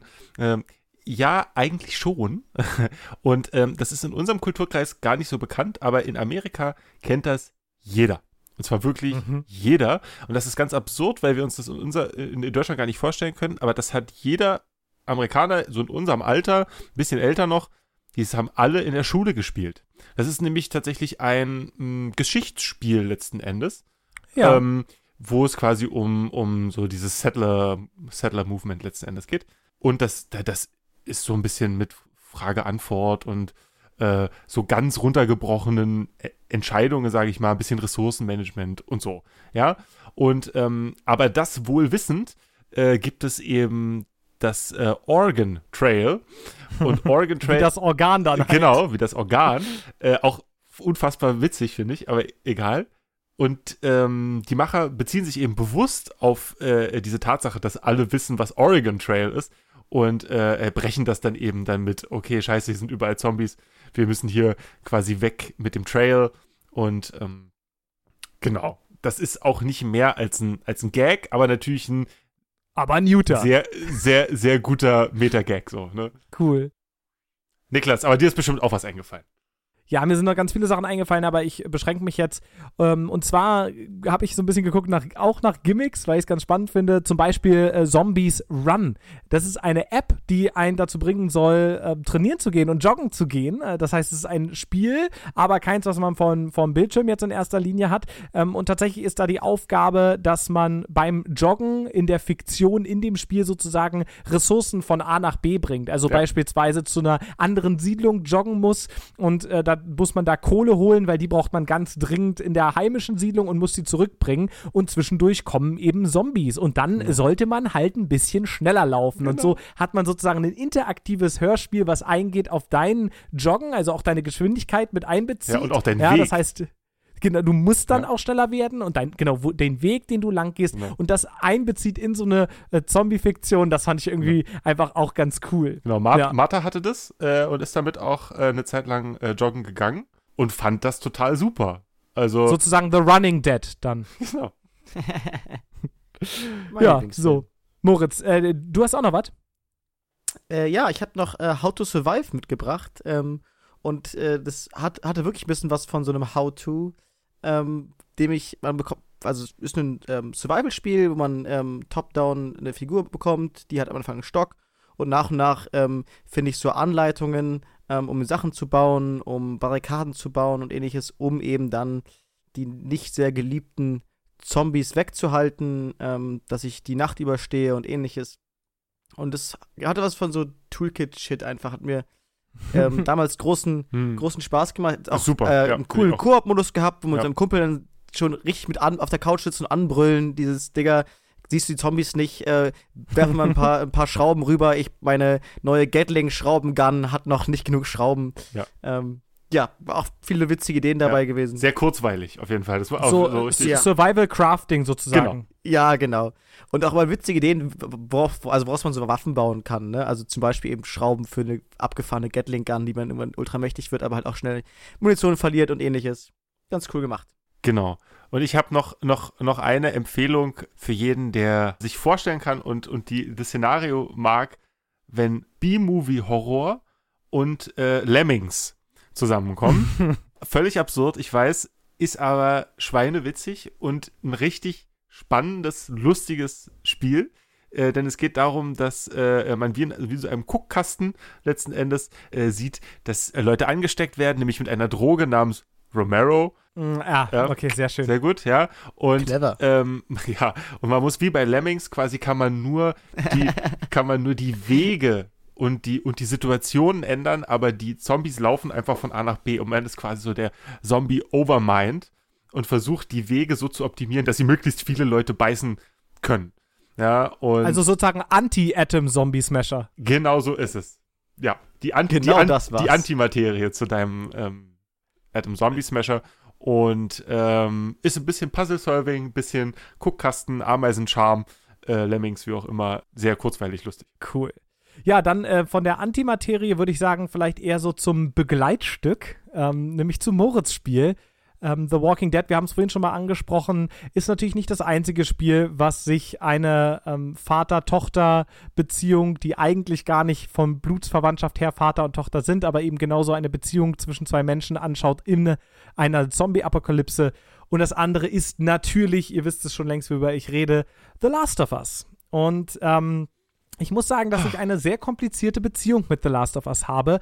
Ähm, und wer sich gefragt hat, wie kann es denn sein, dass ihr das hier heute nicht als Spiel mit ausgewählt habt? Ich mag gerade den ersten Teil sehr, sehr gerne. Ähm, und der hat mich stark beeindruckt und stark mitgenommen. Aber ich fand ihn teilweise auch fast schon emotional manipulativ, ehrlich gesagt. Und das, glaube ich, liegt auch daran, dass ich mit dem zweiten Teil, ähm, der dieses Jahr rauskam, noch deutlich größere Probleme haben, die dann retrospektiv den ersten fast schon in ein etwas anderes Licht gestellt haben, weil Mhm. sozusagen die Lesarten, die ich entwickelt hatte, um den ersten besser genießen zu können, sich irgendwie in dem zweiten dann eben nicht mehr bestätigt haben. In, in The Last of Us, das ist ein ähm, von Naughty Dog ein Third-Person-Action-Game, wo es darum geht, dass Joel und Ellie gemeinsam zwei Charaktere versuchen, ähm, sich ja, am Leben zu bleiben in einer Welt, die von Zombies überrannt wurde, aber letztendlich eben auch nur wieder den Hintergrund darstellen soll für Drama, was sich zwischen verschiedenen Personen abspielt. Ich bin ja wahrscheinlich, bevor ich jetzt hier meine, meine Sorgen und Probleme damit äh, zu weit aus, ausführe, ähm, ich bin ja nicht der Einzige, der The Last of Us gespielt hat. Sepp, du, du hast das Spiel auch sehr, sehr positiv in Erinnerung, ne? Ja. Ähm, und ich habe den zweiten Teil nicht gespielt. Und vielleicht ist das mein Mhm. Äh, weil Vielleicht, wie, ja. wie, wie du gerade schon so äh, äh, richtig gesagt hast, dass sozusagen du rückwirkend dann auf den ersten Teil guckst und, und dir das vielleicht da einiges mh, vermiest, ist jetzt ein blödes Wort dafür, aber Madig macht, madig ja, macht. doch. ähm, Passt wieder zu den Zombies, verstehst du? sehr gut. da gebe ich Gehirn. Ähm, und ich muss sagen, ich habe das erste Spiel geliebt. Ähm, Ja. Ganz heiß und innig. Und hab, hab gedacht, das ist jetzt tatsächlich der, der ganz heiße Scheiß. Das ist sozusagen, als, Das Spiel. als ob man irgendwie das in Scheiben geschnittene Brot erfunden hat. Also wirklich, Ja, äh, das war von der, von der Mechanik her, du wirst dich erinnern, wir haben es zusammengespielt, Niklas, zumindest zeitweise, war es ge genau das, was man irgendwie, war, was irgendwie super war. Ähm, es war von der, von der Story her, es war, war traurig, dark, gritty, trotzdem hoffnungsvoll und ähm, man wollte Ellie und Joel einfach nur in den Arm nehmen und sagen so, ey Leute, das wird schon wieder und ähm, ihr schafft das schon und so. Und man hat so mitgeführt, so mitgelitten mit den beiden. Und jede, jede Entscheidung und jeder Weg war irgendwie, oh nein, scheiße, und oh, jetzt ist das auch noch passiert. Ach du Kacke. Und so. Und ähm, das hat mich wie kaum ein Spiel äh, so, so gecatcht äh, mhm. wie, äh, wie Last of Us 1. Und ähm, ich habe das auch bis heute in ausschließlich positiver Erinnerung. Ähm, ich weiß, ja. was du meinst. Ich, ich verstehe dein Problem damit. Ähm, ich habe das nur, und jetzt ist es tatsächlich auch schon echt lange her, dass ich es gespielt habe, das muss ich dazu sagen, überhaupt nicht so doll in Erinnerung. Entweder habe ich das damals nicht so kritisch gesehen, das will ich gar nicht ausschließen. Äh, es, ist, es ist zu lange her, oder ich habe diese Perspektive nicht, weil mir der zweite Teil fehlt. Irgendeins davon hm. ist es, klar. Ähm, aber ich verstehe das total und kann mir das auch sehr gut vorstellen, dass sich diese Brille, die man da aufhat, ähm, nicht nur mit der eigenen Erfahrung ändert, sondern eben auch mit äh, dem, was Naughty Dog dann im zweiten Teil versucht hat. Ich glaube halt, mein, mein Problem ist damit, ich meine, du hast es schon gesagt, die, also die Mechanik fand ich solide. Es hat mich jetzt so dieses Crafting und so, äh, das hat mich jetzt nicht nee, komplett deswegen, vom Hocker deswegen spielt man es ne? nicht. Aber es, hat, nee, es stand dem auch nicht im Wege. Es war das für das, was es machen wollte, war es genau ausreichend und, und richtig. So. Und es war halt im Vergleich zu Uncharted, die andere große Serie, die genau. Naughty Dog gemacht hat, war es eben schon ein Mehr an richtig, Mechanik. Richtig. Ne? Und die halt irgendwie auch zu der Welt gepasst hat, mit dem nach Ressourcen suchen. Und, und dann gab es halt immer wieder auch so mechanische Momente. Ähm, Ellie und Joel können sich am Anfang noch nicht so gut riechen. Ja, und äh, die Geschichte ist teilweise auch eben, wie sie sich näher kommen und füreinander wichtig werden. Und dann gibt es irgendwann schon wirklich, man ist schon wirklich lange unterwegs mit Ellie und man spielt äh, selbst Joel. Und irgendwann läuft man an ihr vorbei und während man an ihr vorbeiläuft, kann man auf Dreieck drücken. Und dieses Dreieck drücken initiiert dann die Aktion, dass nach einem geschafften Puzzle die beiden sich einen High Five geben. Und solche Sachen haben so richtig irgendwie diese beiden Charaktere zum Leben erweckt. Und das ist überhaupt keine Frage, aber das, das Spiel endet eben, also der, der erste Teil endet mit einer, wie ich finde, moralisch sehr mindestens fragwürdig, wenn nicht verwerflichen Entscheidung von Joel, die ich gar nicht ja. weiter ausführe, ist auch gar nicht dafür nötig. Aber mein Gefühl war, und zwar dann in dem Epilog sozusagen, in dem mhm. nochmal das Ganze aufkommt, war das Gefühl, dass mir die Designer und Designerinnen und, und ähm, vor allem natürlich diejenigen, die das Spiel geschrieben haben, vermitteln wollten, was für eine schwierige, mindestens kritikwürdige, wenn nicht sogar eine Entscheidung, die wir verurteilen müssen, Joel da gerade getroffen hat. Und, mhm. und, ich, ich war halt auch damals schon so ein bisschen, ähm, das Spiel hat mich da an der Stelle gekriegt. Also ich habe da überhaupt nicht drüber nachgedacht. Das war für mich keine Entscheidung. Aber was ich sehr schade finde, ist, dass wenn du diese Entscheidung versuchst, anders zu treffen, lässt sich das Spiel nicht. Ja, du bist hm. dann, du bist dann eben, das ist wieder die Geschichte mit dem, wie wir es hm, bei Walking Dead vorhin auch schon besprochen haben, so, oder das Backup Ops the Line, genau, so ein ja. bisschen ähm, Schall und Rauch, weil am Ende des Tages du kannst nur das machen, du kannst nur äh, L2, R2 machen, mhm. ja, so, und mehr, mehr Optionen, und dann kann man sagen, ja, dann musst du halt das Spiel ausmachen und dann hast du die Entscheidung irgendwie anders getroffen, aber naja, dann ist also die Fiktion kommt dann halt zum Stillstand und, und was das für mich eben so positiv gemacht hat, war, dass es, war das Gefühl, dass das Spiel sehr genau wusste, dass es das getan hat. Mhm. Und alles, was ich dann aber im zweiten Teil gesehen habe, hat mir eben vermittelt, nee, die, die, die Leute fanden, das war eigentlich die gute und die richtige Entscheidung, weil irgendwie die eben so aufeinander Acht geben müssen, Joel und Ellie, wow, und ihr seid so wie, und das war mir dann irgendwie, das hat es eben für mich so ein bisschen versäuert, wie du schon auch richtig sagst. Und dann auf der anderen Seite muss man natürlich aber auch sagen, dass es eben ein Spiel ist mit einer, Les also der zweite Teil jetzt mit einer lesbischen Protagonistin, die sogar in ihrer Beziehung, was heißt sogar, ich will das gar nicht, ne, das sollte normal sein, aber die in ihrer Beziehung mit, mit ihrer, mit ihrer Freundin Freundin gezeigt wird und so weiter und so fort. Und es gibt ähm, viele ja. Charaktere, die nicht weiße Männer sind und so weiter und so fort. Aber am Ende ist das, was die Story vorantreibt und das, worum alles zentriert ist, sind dann eben doch wieder zwei weiße Männer und Vaterkomplexe. Und oh, also ihr seht, es ist, es ist, ich, wir, wir haben bewusst gesagt, wir können und wollen das jetzt nicht komplett ausdiskutieren. Das ja. soll hier auch nicht Sinn und Zweck sein, aber nur damit ihr auch nochmal versteht, warum wollen wir natürlich dieses Spiel ansprechen und, und hier auch kurz kurz dem, diesen Platz geben. Aber warum haben wir es andererseits nicht als große Diskussion mit reingenommen? Weil ich persönlich zum Beispiel einfach sehr, sehr ambivalent bin damit. Hm. Und sicherlich auch zu Recht. Vielleicht gibt es irgendwann mal eine Möglichkeit, da mal detailliert drüber zu sprechen, weiß ich nicht. Weiß gar nicht, in welchem Zusammenhang. Vielleicht kommt es nochmal. Vielleicht, vielleicht, vielleicht kriegen wir es nochmal irgendwie, irgendwie unter. Vielleicht streamt man es mal äh, gemeinsam oder auch nicht. Vielleicht ist es gar nicht so sinnvoll. Schwierig. Aber ich kann nur sagen, dass als angekündigt war, es gibt ein Last of Us 2 war das für uns zu Hause, für meine Frau und mich, war das der Grund, okay, wir kaufen diese Konsole, um dieses Spiel zu spielen. Ganz, mhm. ga, ganz klar, da gab es kein Vertun. Und das ist halt was, also um diese Geschichte der beiden irgendwie weiterzuerleben. Die gehörten irgendwie zu uns, so gefühlt. Ja, Ja. ja, ja, das verstehe ich. Und klar, ver- mich hat das Ende auch total schockiert. Ja, ist ja um das, um jetzt mal das leichteste Wort dafür zu nehmen. Und ja, vielleicht, vielleicht ist wirklich der zweite Teil das, was es dann den, was dem den Ausschlag gibt. Wie auch immer, wir wollten nicht über ein Zombie-Spiel, äh, über Zombie-Spiele reden, ohne zumindest The Last of Us mal zu erwähnen. Und ähm, ja, Aber wenn es nochmal vorkommt, dann in der Zukunft, nicht mehr heute. Und in der Zukunft erwartet uns auch zum Beispiel die Folge, die thematische Folge aus dem November. Moritz, was nehmen wir uns denn als nächstes vor? Genau, ähm, aus einem vielleicht ein bisschen traurigen Grund, nämlich dass ich ähm, bei Handiatris ein bisschen kürzer treten werde und nicht mehr alle Folgen mitnehmen werde. Ähm, das hat verschiedene Gründe, das ist jetzt auch nicht so wichtig, aber deshalb möchte ich gerne, passt auch ganz gut, dass ich mir das Thema wünschen darf, das Thema Abschied nehmen. Und bin da Oh. super gespannt, Ja. was äh, wir alle da mitbringen. Ähm, ich kann zumindest so viel sagen, dass ich für die Spezialfolgen auf jeden Fall wieder am Start sein werde, auch in nächster Zeit, aber eben nicht mehr in dem Maße, wie es jetzt der Fall ist. Wir werden dich vermissen, Moritz. genau, leider. Mit, mit, mit, mit weinendem Auge sagen wir in der nächsten Folge dann Adieu. Adieu. Bis bald, dos Vidanje.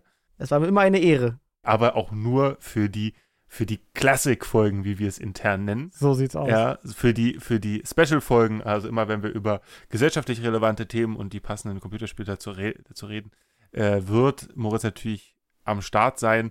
Und ähm, genau, aber dazu gibt es noch weitere Ankündigungen, Niklas. Wir hatten Oh es ja, ja, am Anfang richtig. schon ein bisschen geteasert. Total. Also ähm, auch weiterhin wird uns Moritz vielleicht ja auch als gelegentlicher Gast auch nicht abhanden kommen. Auch das also gerne. insofern, das, das weinende Auge darf dann auch wieder trocken getupft werden. Und jetzt äh, kommt dann nämlich das lachende Auge. Ab dem Monat November wird Hendiatris, denn mit einem zurücktretenden Moritz, einem ähm, kürzer tretenden Moritz, brauchen wir natürlich einen dritten Host. Und damit der Podcast überhaupt noch funktioniert, damit Hendiatris überhaupt noch Sinn ergibt und nicht Hendia Join genannt werden muss, ja, das wäre ja furchtbar. Weil die Domain haben wir online gar nicht. Richtig. Und der ist niemand Geringeres als der wunderbare Michael Wiczorek, Michi, Ava7. Ihr kennt ihn unter vielen Namen. Er war auch schon zum Thema Grenzen hier bei uns im Podcast Stimmt. als Gast mit dabei. Und äh, da hat er einen, einen Vorgeschmack bekommen, den er nicht mehr losgeworden ist. Und dann ähm, sind wir weiter ins Gespräch bekommen über Streaming-Geschichten und so weiter. Haben wir auch ganz viel mit, äh, mit ihm zu tun. Also sein Kanal und unser Kanal. Und äh, dann haben wir gemeinsam entschlossen, ab November wird Michi zum zweiten Jahr, wir starten nämlich im November unser zweites Jahr, diesen Podcast Hendiatris, sozusagen Level 2, ja, Season 2, ähm, Die Rückkehr. ab, ab, ab, genau, The Return. Ähm, ab November und ab dem zweiten Jahr von Herrn Diatris starten wir mit Michi als neuen festen Host und festes Mitglied von Herrn Diatris. Da freuen wir uns schon richtig, richtig dolle. Und als erstes starten wir mit einer Herrn Diatris Select Folge mit ihm. Die wird am 13.11. rauskommen. Und da geht es um den Launch der neuen Konsolen, also der PlayStation 5 und der Xbox Series X. Und da werden wir so ein bisschen generell über Konsolen-Launches reden. Aber das ist nicht der einzige Launch. Genau. Denn am 13.11. passiert was, Sepp? Da launchen wir noch eine Rakete. Yes! sozusagen. Eine Website-Rakete.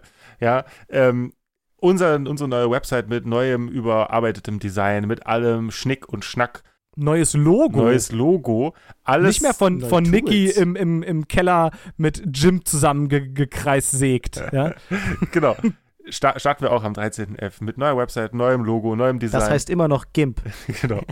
Ja. Absolut. Also, ähm, insofern, wir freuen uns da sehr, sehr drauf. Am 13.11. kommt die neue Folge raus und dann direkt mit der neuen Homepage, mit vielen neuen tollen Features. hendiatris.de. Wir hoffen, dass ihr uns dann da zum 13.11. natürlich besucht. Da werden wir natürlich auch nochmal die Werbetrommel rühren und dann eben auch mit dem neuen Host, neues Mitglied, Michi. Wir freuen uns sehr drauf. Am 27.11. gibt Moritz dann seine vorerst letzte reguläre Folge mit dem Thema Abschied, worauf wir uns auch sehr freuen auf die Folge, aber natürlich irgendwie auch ein bisschen traurig entgegenblicken. Vielen, vielen Dank, Moritz, für das äh, ganze Jahr Hendiatris, was wir mit dir erleben durften. Und wir freuen uns auf ganz viele Gastfolgen in der Zukunft mit dir und natürlich die Spezial. Ich mich auch. Ja. Sehr sogar. So, ähm, wenn ihr mitmachen wollt bei Hendiatris, dann natürlich, wie immer, guckt überall nach Hendiatrispot auf Twitter, Instagram. Wir würden uns wirklich, wirklich über eure Follows freuen. Wir wollen im November mit einem neuen Schwung starten, aber dazu brauchen wir auch ein paar neue Follower. Ähm, wir wollen auch ein bisschen Werbung machen, den Podcast noch an mehr Zuhörerinnen und Zuhörer bringen, die damit Spaß haben könnt. Also, wenn ihr jemanden kennt, dem das hier gefallen könnte, dann immer zu. Ähm, empfehlt sie uns einfach. Sie sollen vorbeigucken auf hendiatris.de oder eben überall im Internet unter hendiatrispot. Das wäre ganz, ganz toll. Natürlich auch auf unseren Twitch-Kanal Kanal, wo wir ganz viele Spiele streamen, zum Beispiel auch die Spiele für diese Folgen, twitch.tv slash hendiatrispod. Genau. Kommt immer gerne vorbei. Oder im Augenblick streamen wir einmal die Woche äh, das wundervolle Vampire the Masquerade, Niklas und ich. Ja, genau. Das ist jetzt gerade unser Projekt. Ja, also wenn ihr da Bock drauf habt, kommt gerne vorbei. Und äh, lasst uns gerne ein Follow da, wie man immer so schön sagt in der neumodischen Sprache. Ein Like, ein Subscription, äh, was auch immer, was gerade auf der jeweiligen Plattform gefordert ist und äh, seid lieb zu uns. Ganz genau, so sieht's aus. Und wenn ihr richtig aktiv mitmachen wollt und sagt, na Mensch, heute wurden drei tolle Spiele zum Thema Zombie vorgeschlagen, aber eins, Eins war am besten, das hat mich am meisten überzeugt. Dann schreibt uns zum Beispiel eine Mail an podcast.tendiatris.de oder schreibt uns in die YouTube-Comments, bei Instagram, wie auch immer und stimmt mit ab. Aus eurer Sicht, welches Spiel hat das Thema am besten getroffen? Wer von uns hat es am besten präsentiert? Eure Favoriten könnt ihr uns mitteilen bis Freitag, den 6.11. Äh, bis Mitternacht, ja. Diesmal erlauben wir bis ganz spät in die Nacht, also keine Sorge. Äh, wenn ihr es am Freitag noch schafft, dann kommt ihr noch rechtzeitig und und wer diese Folge heute gewonnen hat, werden wir dann ganz, ganz aufregend mit unserem fantastischen, famosen neuen Host Michi in der nächsten Folge bei Handiatris Select spezial zum neuen Konsolen-Launch revealen, herausgeben. Und dann freuen wir uns aber natürlich trotzdem auch mit Moritz noch eine weitere Folge zu haben. Wünschen euch bis dahin alles Gute. Ja, lasst euch nicht, lasst euch nicht jetzt beißen. in der spookigen Season von den Zombies fressen an Halloween. Genau. Ähm, und überhaupt, macht's gut, gehabt euch wohl, habt ein schönes Wochenende und eine schöne Zeit. Bis dann. Ciao. Bis dann.